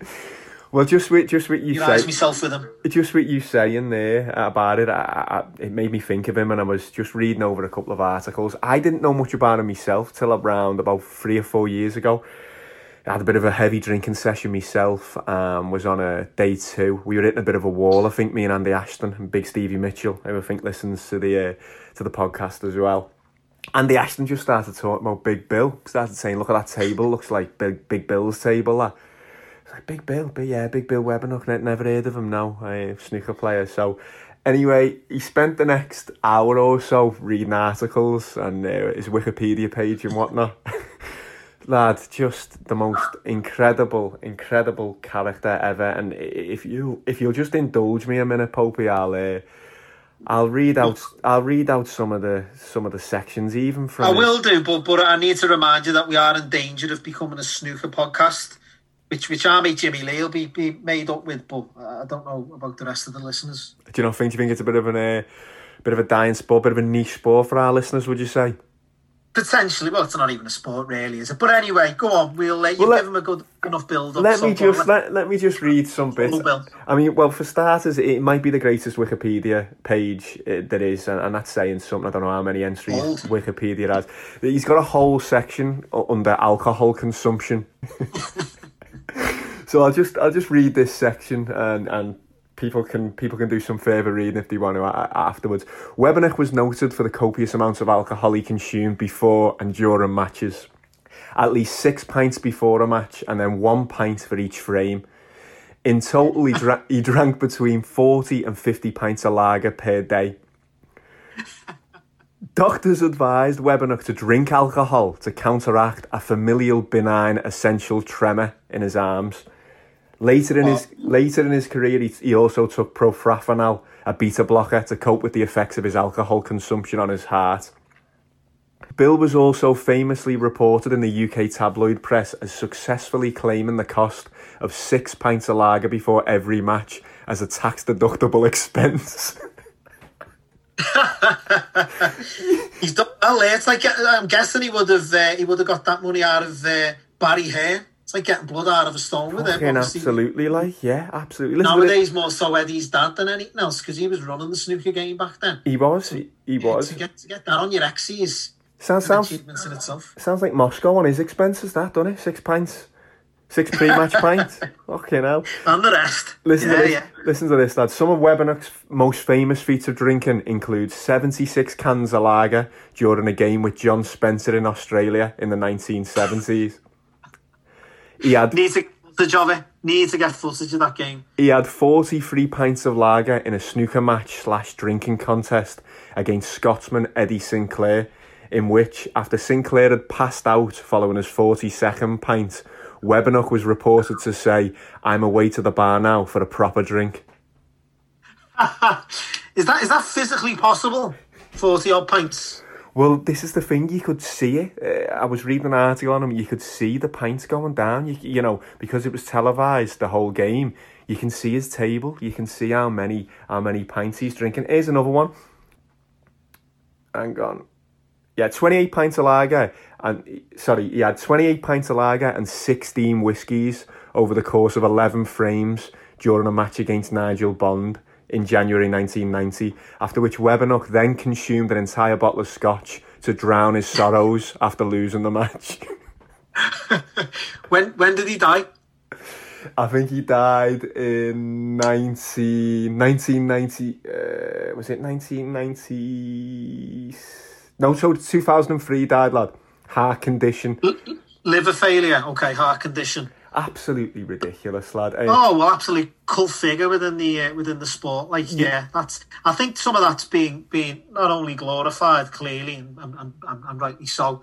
I think there's got to be some exaggeration within there, mate. I don't see how you can have seventy six cans in a in a game in a game of snooker. I understand there's there's a little bit of uh, as the saying goes, Dutch courage, especially if you're playing pool or something. Have a few few. do You know what I mean? There's a little bit of a loosener. But 76. So were all the empties just strewn across the floor, like just on the floor. I think someone was taking them away. walking in and out. Yeah, we'll try and get we'll try and get some footage of the Eddie Sinclair match or the John Spencer match or the uh, or the Bond the, the Bond match. I mean, sixteen fucking hell, twenty eight pints of lager and sixteen whiskies over eleven frames. It's it's quite incredible. Making isn't it? Ronnie look like uh, Shaun Murphy, you lad, didn't he? I know. Huge character, lad. And you can imagine being on day two, having Andy Ashton read this out to you. And um, oh, brilliant, yeah. a barely big drinker himself. Like, it was quite the set and, like, quite the one man show it was that morning. So does that can we can we safely say that concludes our snooker talk for the year, or or are, there other characters in a similar mode as, as Big Bad? Bill, Bill- we- Bill Werbeniuk. Werbeniuk. I don't know, lad. I don't know. We'll see. You go out, you go away, and you might find yourself down a bit of an, uh, a big Bill rabbit hole, and you might have some uh, some content for, for me. I can see him being a, a recurring feature uh, as as as the pod goes on, lad. Because Al Buffalo Bill, great. Ah, one hell of a Great. character. One hell of a character. I guess we should uh, we should possibly be moving on to the tip of the week territory, shouldn't we, Popey? and I stepped into your arms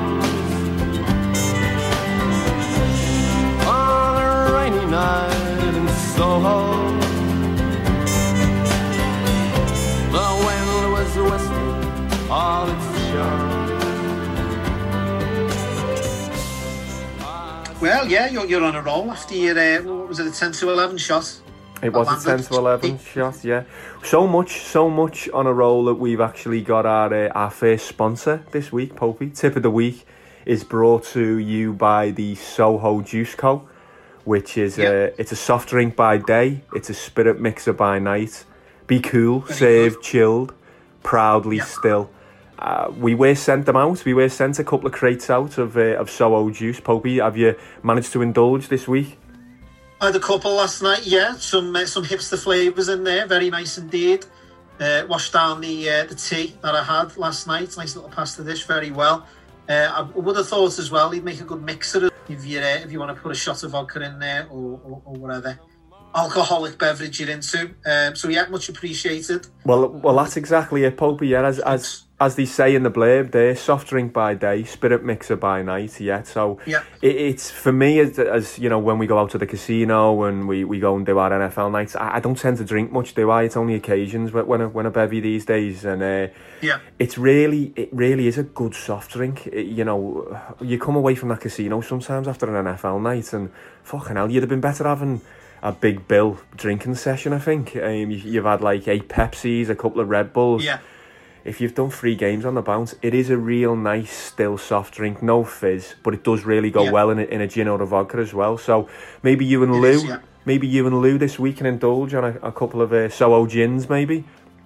Yeah, possibly, yeah, but no, very nice, very refreshing. And uh, yeah, our first commercial sponsor, our first and no doubt last commercial sponsor on the show. We'll see about that. We might have some uh, alcoholic drink companies clambering for us after the, uh, the the big bill content this week. We'll have to see. Eh? you never Good. know. Do you want to do you, do you want to put your, your odds on tip of the week up, or, or do you want me to, to, to get stuck in? What do you want to do? You can get stuck in, Popey. Yeah, yeah. No, go on. You get stuck in first. I know you like to. Uh, you like to go first. Maybe we should. As I say, we spoke a little bit about being unlucky there. Obviously, Chelsea landed last week. I did put up Wolves in play the weekend as well as Traore was uh, stripping his trackies off at six to four in running against Aston Villa last weekend. So uh, yeah, we've had a few a few decent bits. I've seen Big Sol Campbell's left Southend as well. So hopefully some of our listeners are. Uh, are waiting to see if he gets the Bolton job. Who the Bolton Weekly newspaper has been reporting Mm. pretty pretty closely on um, Big Sol's managerial struggle with Southend. So yeah, hopefully we can land that twelve to one shot the next in the coming days. They have, although they reported on him leaving Southend. I still haven't seen him directly linked with the job. No. You just saw Google, Sol Campbell, Bolton. There, there, there does seem to be a list of candidates above him, but I don't know whether that's good news in itself that it's not being reported on. It's a little bit hush hush. Who knows? Yeah, so uh, well, I think we've been hit and miss with our tip of the weeks, and we we got a few irons in the fire still. But do you want to add a, another log to the flame, so to speak, Popey? What have you got for us, lad? I can do, but you're going on about all the success you've had on the page. What about the Swansea shout you put up, only for them to get beat in the following game? Is all that- Do you know what? I thought that might have slipped under the radar. They did win yesterday. They are up to eighth, so they are four points out the playoffs. They beat Sheffield Wednesday yesterday. Bit of a bad tip, that one, eh? Yeah, that was me. Uh, Oh, great.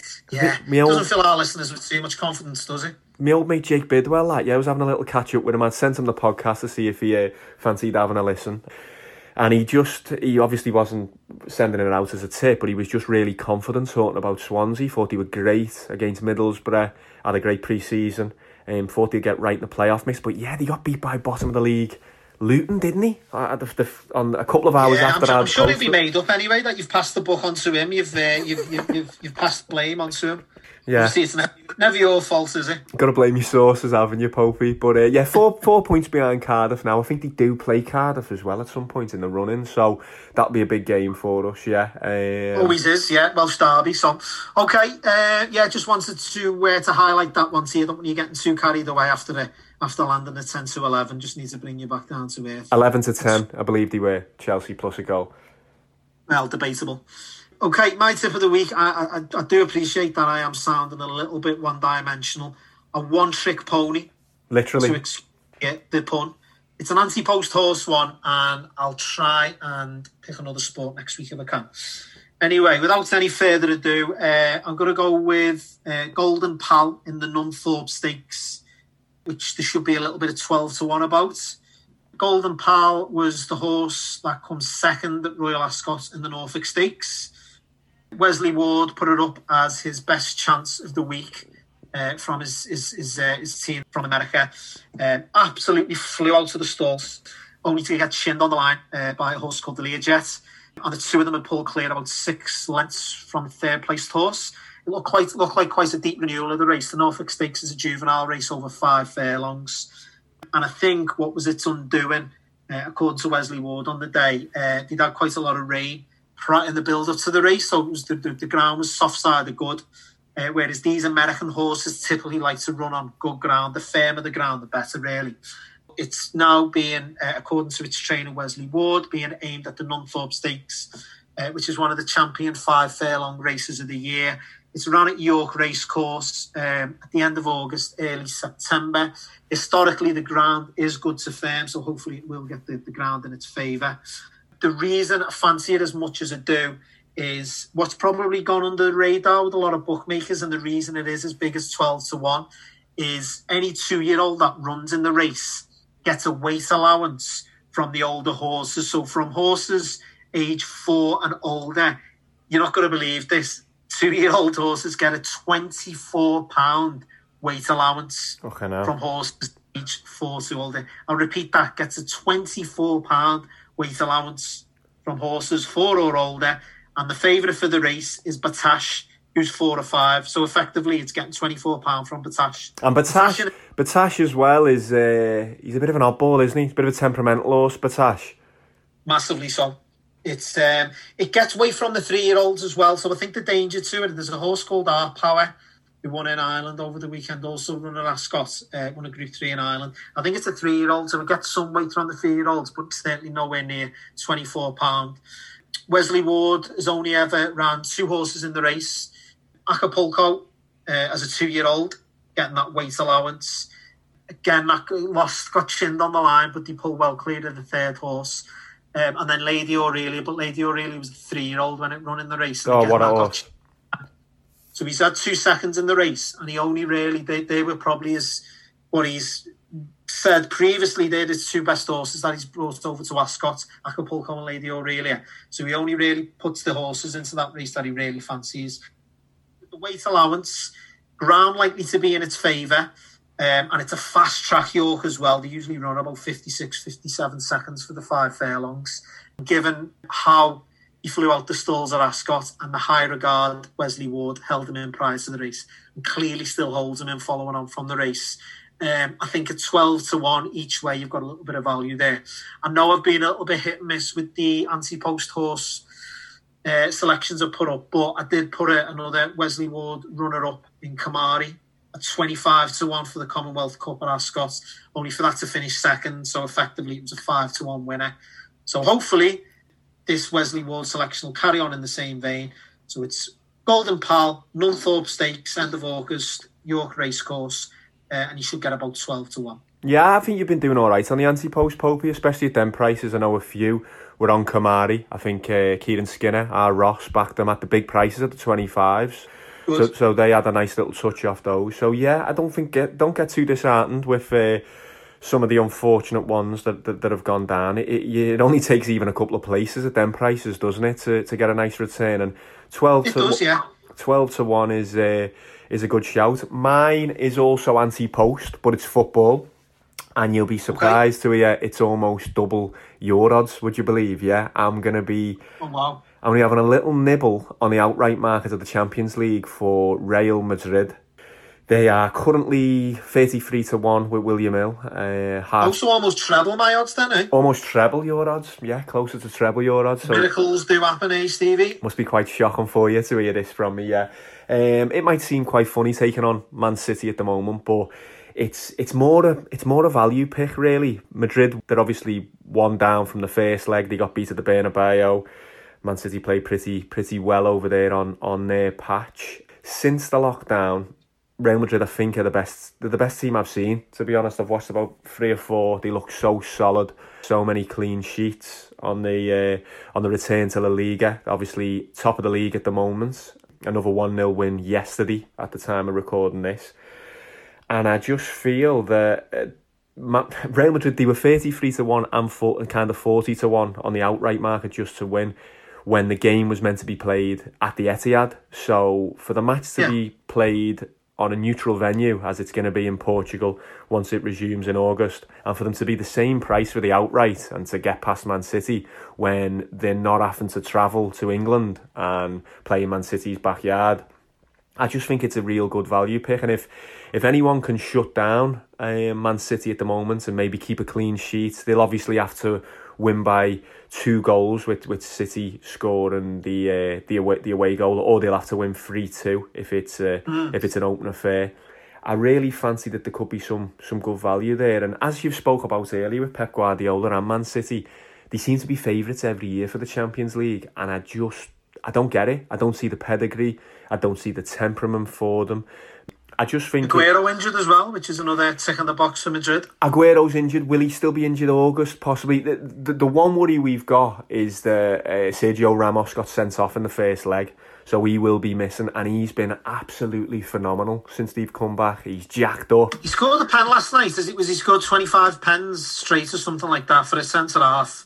Is just I think he scored three since he's Adam come. Wesley. I think he's so scored three since he's come back, Popey. To be honest with you, I, I think he scored an header and I think he scored two pens. He might have even scored four since the return, but he's kept an handful of clean sheets as well. So he'll be a loss, but I still think they've got enough there in the squad to uh, to show things up, and I think they've got the ability to score two, maybe three against City, against that back line of City. Benzema's never looked better. He's flying. I think he he went. I was going to ask you, Steve. I haven't, I haven't really been what, following Madrid as closely as you have. Um, who, who, so who did he play up front now? They've got the young Brazilian lad. Um, he's in and out. Hazard's up there. Oh, yeah, Uh, James has Yeah. been in and out. Uh, Rodriguez. Um, but ben, it's ben, Benzema's been flying. You've got Hazard, who's not quite at top gear. Isco, No. Isco's back in the fold. They, they look quality, lad. Modric back on top form. They look really, really good. Like yeah, uh, It's definitely value, but at the same time, it's a pr- pretty big hurdle to overcome. Obviously, losing the, the home leg at two one. I get what you're saying, and yeah, it is. It's even at at a five at each way at those odds. It's certainly Mm. worth a little, uh, a little bet, better Ye- than probably more value in that than, than backing a horse at this. Yeah, I wouldn't go. I wouldn't go mad on it, but I think thirty-three to one, and, and plus you, you get half the odds.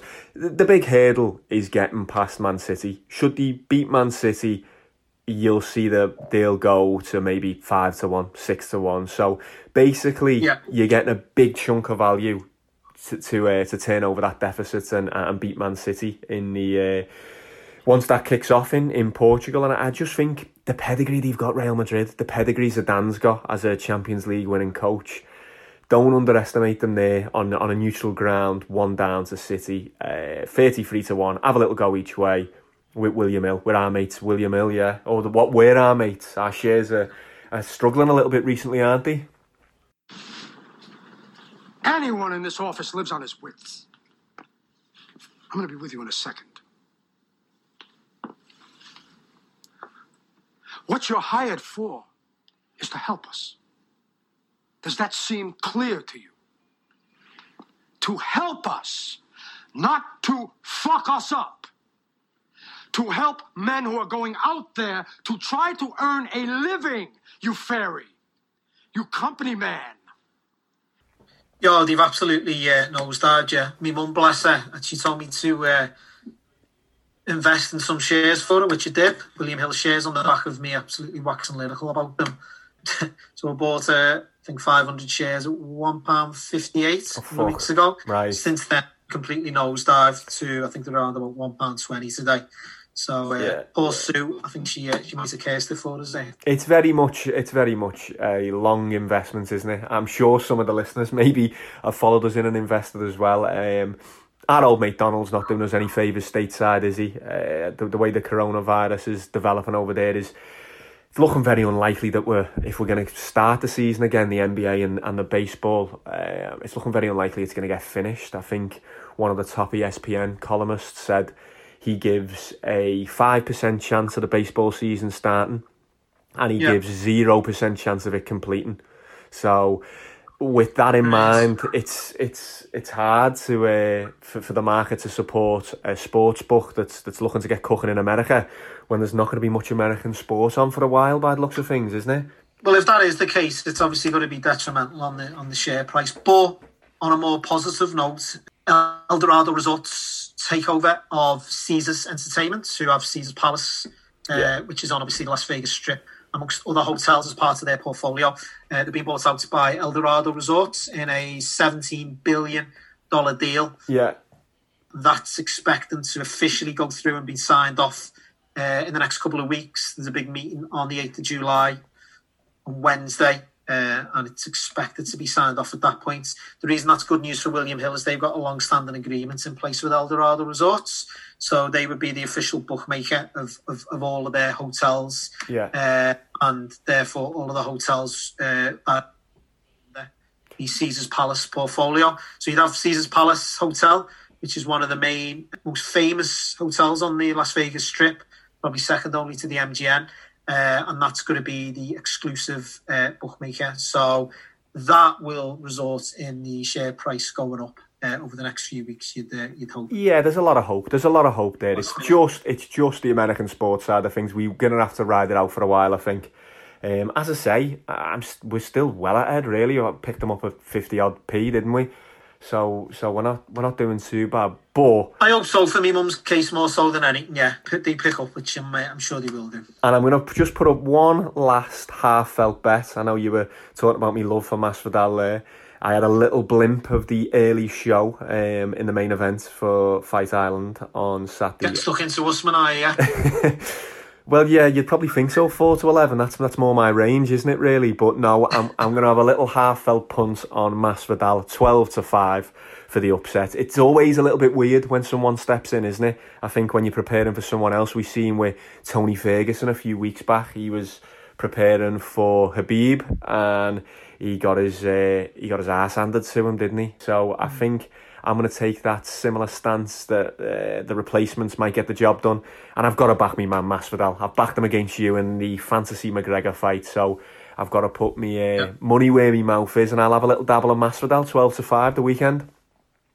Mm, talking of upset, the only upset I can see is Masvidal crying in the octagon at the end of the fight.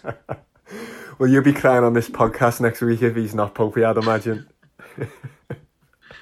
Good man. Okay. Okay, lad. I will Uh, catch we you. done? Yeah, yeah, yeah. Good long bumper show that I'll uh, catch up with you next week. Well, will we, or what are we talking? Two weeks, three weeks, No, or, or can no. we make a commitment here and now to our uh, our loyal listeners that we're uh, we're going to be back on next week? Let's let's review next weekend's gear and uh, and get another tip of the week for the for the following weekend. Sounds good to me, my friend. Okay, Popey. Good to speak to you as always. Take care, buddy. Take care, See mate. See you in a bit. Ta-ra, lad. See you Ta-ra. later. Ta-ra. Ta-ra. Good. Right, welcome to the team. Uh, who else is working it? Uh, it's just, just you and me. Uh, keep it lean and mean. We're going to be clocking up quite a few hours in the Rascal. Um, but I've fitted a Blaupunkt system, so if you've got any sounds, please bring them along. Will do. No dance bollocks. Um, yeah, if I want to hear electronic bleeps and farts, I'll put my foot through the windscreen of the Rascal. And listen to the alarm going off. oh, new shoes. Come on, meet the missus.